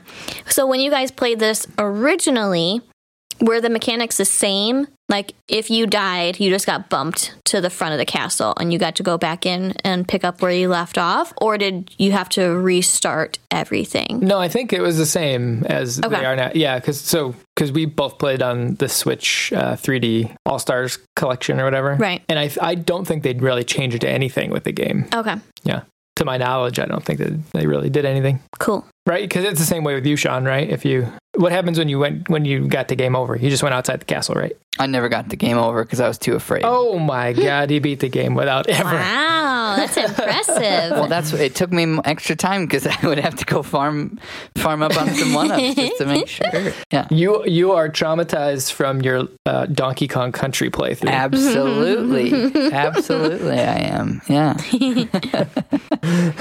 awesome. Okay, so those are the last of the worlds in that little like level of the castle. hmm And then do you I think you have to get to a certain amount of stars to get to the next level. You don't fight Right. Bowser, but that just unlocks the, like the very top. yes. I think In you have to get like fifty Seven? stars to get up 50 to the, stars. Yeah. and then. Nice. Mhm. th- there's that trick where you get up there with these last two playable uh, worlds, and then there's also the stairway, which you need 70 stars to get up to, but it'll still open for you Right. as Right. Bowser's last little trick. And it's just an endless staircase. Yeah. I thought mm-hmm. that See, was he neat, is so- the Joker. He's Yeah. playing jokes on you the whole time. That's- but he's leaving stars so that you can get to him. It's a Yeah. game to him, guys. He loves the That's true. conflict. He That's loves true. the game. I think I I ran up those stairs for several minutes, just thinking like, nope, it's it's It'll happen. it's just his trick. It's just his trick. You just gotta be patient. It'll eventually open up somewhere, and then Brandon comes in and. You know, brings me back down to earth. That no, you, it's not going to Well, do I think, anything. I think the funny thing is it tells you that you have to get the Well, 70 I just but thought it was just- lying. You just must have like I just thought it was a trick. Like, Yeah, no, it's gonna end. It's gonna. Right. It's called an endless staircase, but it you just have to be patient. It'll it'll happen. So the first of the worlds that you see when you get into this area is this giant clock, hmm tick-tock clock. Yeah. Mhm. And this is another one of the worlds where if you enter when the minute hand is at different locations, then the uh, clock does different things. This is my number two world. And seriously, screw this world. I don't know. You guys are nuts. So what, what drama? I, I, I didn't. I think I entered this world once and was like, I'm going to get the, the extra 20 stars somewhere else. Yeah. And Ash, I, Ash, I agree with you. If I didn't feel compelled to get six stars in this world because of because I'm covering it, then I would probably like it Yeah. a lot more. But having to get all six stars, there's just too many. Like it's like you're doing the same thing Mhm. to get to the six stars, and like Yeah. Which I think that's probably what I like. So it's like, okay, yep, I go up the same path, done this. I know how to get up there. yeah, you're just going a, a little bit higher to Yeah. the next star, and Right. like I'm not even going to spend too much time talking about it because I don't think Yeah. there's like I that many unique stars to to do anything with. I liked the one where you have to. There's one where you're you're you have to ride on the minute hand of the Yeah. clock, and you're just sitting on it, and it ticks by, and then it takes you to a star. That was Yeah. kind of cool. Right, and you have to like you have to enter the star while at least while the minute hand's moving, Right. right? Because you can you can if you enter at like twelve, then I think nothing moves and everything's kind of stationary, and you can Mhm. only get so far. You can't Sure. get to the highest levels because you need platforms to be Right. rising and lower, Yeah. raising and lowering. That makes Um, sense. But yeah, I just I spent a lot of time getting all six stars because I was. I, I just felt like I died in cheap ways. Like things would throw me off, or like the camera. Oh. I ran into like invisible walls. Yeah, the camera was a little tricky in some spots where it wouldn't, it didn't move when it needed to move. I think Yeah, so you couldn't see. I think I like this one because I, I think I entered it when everything was moving very slow for the most part. I don't think there's anything that needed to be moving fast in this to get the stars. Um, so I think I entered it when everything was moving pretty slow for every star. So it was basically just me against myself. yes. It wasn't me against all these stupid well, fireball things. And it that's was true, just me against my own talent. You're, I mean, that's a good point. There aren't that many like enemies in this world, like to like fight against, which is I mean, there could if they were moving fast enough. you're right. But it is like playing golf. You know what I mean? It's like not Yeah, too many that's fair. opponents. That's just- fair. It's all up to you. And um, hmm yeah, yeah. No, I, I mean, I liked it. I like the, I like the environment. I like the, Yeah. The- I mean, the setting is cool. I think I just think there were too many. They didn't need to have six stars for this one area. Like it was just too much. It was too much. That's really Cool. all I got to say. It was not my favorite. Uh, Fair enough. does anybody Mhm. else have? I think that's all I no had. favorites on this one. Nope. Nope. I mean, Okay. just that it was my second favorite world. Right. I'm sorry. Yeah, I did. Yes. Sorry. no other. No other favorite. notes. Nope, that's all. And then the final world in the game is Rainbow Ride, It's pretty. which you have to get to by like you have to do some platform jumping. It's kind of hidden in that Mhm. top section. And this is my second favorite world. So Yeah. I I don't. I didn't get a single star in this one. no. I tried.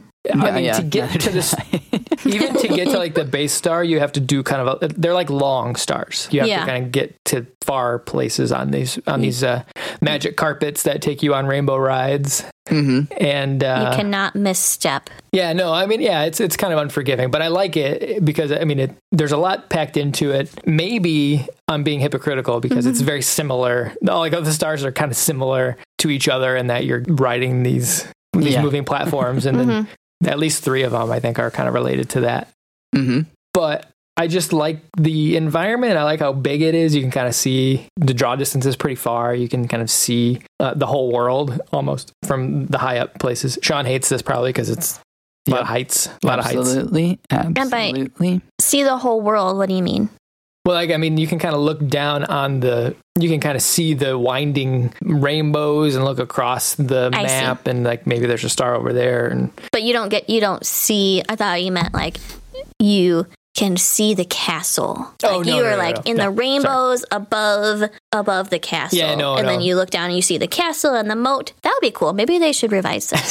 that would be cool. no, this way I'm, I'm just talking about the rest of the level. Yeah. but then there's like a gigantic house, uh, God's house? Who knows? Who knows? There's a house. there's a house up here somewhere that your rainbow goes through, and Who lives in it? I don't know. I don't know. A giant, a giant house. That would make sense. So, hmm but I just think it was a, it's a pretty cool world with like some just tra- like I almost want to say traditional platforming. Like it turns the world into a traditional 2D platformer almost because Hmm. there's not a whole lot of that that third dimension that you have to worry about while you're on the platform. As long as you can kind of keep your camera normal to you, then it's just an, a kind of a, a standard uh, 2D game. Sound- Although I had some cheap moments in this world where I You have to be able to jump straight. Yeah, right. Where you feel like yeah, if you jump a little sideways, then you're Which you're is me. That's what my friends call me, sideways jumper. sideways jumper. There's also a nice pirate ship at the very top of the world, which is kind of cool. There's a lot of stuff hanging out up there. A pirate ship and a house really are it, but uh, so those are all the worlds, yeah. and then once you have 70 stars, then you can go fight Bowser for the last time. Mm-hmm. And the staircase allows you to climb up the rest of it once you get to the 70 stars. Yes. and then you go through another one of those, you know, standard worlds to get to the end. hmm And this was among the most frustrating moments in my game. Was trying to beat Bowser, Mm-hmm. like having him hit three bombs while the Oh, yeah. world is crumbling around you. yes. And this is like the typical example of video games. Where I think we talked about it maybe when we played Uncharted, where like this fantastic game that's been fun the whole time kind of ends on this boss fight that doesn't represent what you did in the rest of the game. I didn't love fighting Bowser at the very end of this. No, it was kinda- very No, no. frustrating. Agreed. Agreed. I would just because you had to swing him, you know, grabbed his tail and swing him around, and you had to hit him into these bombs, right? And I would either be just short and he would fall just in front of it, or he would be just to the side, or he would just overshoot it. It's like, come on, get the Goldilocks throw here, or there needs to be like a a you know a bigger margin of error where it would detonate. You Yeah. know, Yep. No, I agree. I Mhm. agree. I did like how the platform turned into a star, though, at the very that was cool. end. That was That's kind fine. of nice. Mm. I just it got in my way. You know. True. right. Well, and the fire, and then he's shooting fire this time. I don't. I can't remember Well, if he did some- that the last time. He and then there is like a The that ripples. wave, the rippled wave Right, of right. I don't know electrocution or something. Yeah, his little shock wave that he sends Yeah. out. You have to jump over. Mm-hmm. Yeah. No, he's he's got some tricks. But once you do knock out, once you do knock him into uh, three bombs, Mm-hmm. hmm then the game is over. He gives up Princess Peach. Yep. So you get transported out of the castle, and then you find out Princess Peach was in the stained glass window the Right. whole time, and she Oh. gets sort of transported, much like Princess Zelda does in Ocarina of Time, Mm-hmm. down. And then she thanks you by giving you a little peck on the cheek, a peck I on the nose, that, I yeah. think, and says, "Oh, Mario, I owe you a cake. Let's go bake a cake. Let's go bake a cake." and then that's how it ends, And right? then you get kind of like take it. I love the credits, kind of like take you through the worlds that you were in. Uh-huh. You know, the little, little thing. And then it, the game ends on a picture of Mario's cake baked by Princess Toadstool. yeah. A fitting end to the setup that they made at the very beginning of the game, which you may have forgotten about 70 stars later. but it was all about the cake. Which, let's be real, that's Isn't Really it is always what about it- the cake? exactly. Any That's final it. notes, guys, on your time with Super Mario 64? I don't think so. I mean, yeah, it was a fun game to revisit. hmm I am not surprised whatsoever that I like hadn't beat this game when I played it as a little kid. It takes yeah some time and some skill commitment to uh, to get through it all. But yeah, definitely very fun. Yeah, I can definitely see why it was such a success and why it was such a big hit when it was released and why it's still kind of a, a classic game still nowadays. Yeah, and um, it makes me kind of excited for playing games in that kind of in that vein, in that genre that were inspired by it. That we can then go and play, even like some of the recent Mario games, like Mario Odyssey that came out on the Switch or whatever. It makes me excited when we do get to those games. We can kind of see kind of the origin hmm uh, through this game, and I thought it aged better than I expected it to. To be honest, I had a fun time playing it. There were some Yeah, hitches here and there with the camera or whatever, but. That was um, my that was my biggest beef. I think was maybe the camera. Yeah, but the level design is so solid for the most part, and the you Mhm. know, and the worlds are so well realized, even in this 1996 based technology. You know, Yeah. totally. that it was a it was kind of a joy to go back and visit. And another shout out to the music. My God, just fantastic, just fantastic. yes, And if anybody out there knows where I can look for my cap, let us know. Appreciate if you it. have any tips on Mario's cap, please write in. Yep. And this has been the Uncredible Gamers talked Super Mario 64. Thanks for making it to the end. If you liked what you heard, please like and subscribe wherever you get your podcasts, and be sure to tell your friends about the show. See you next month.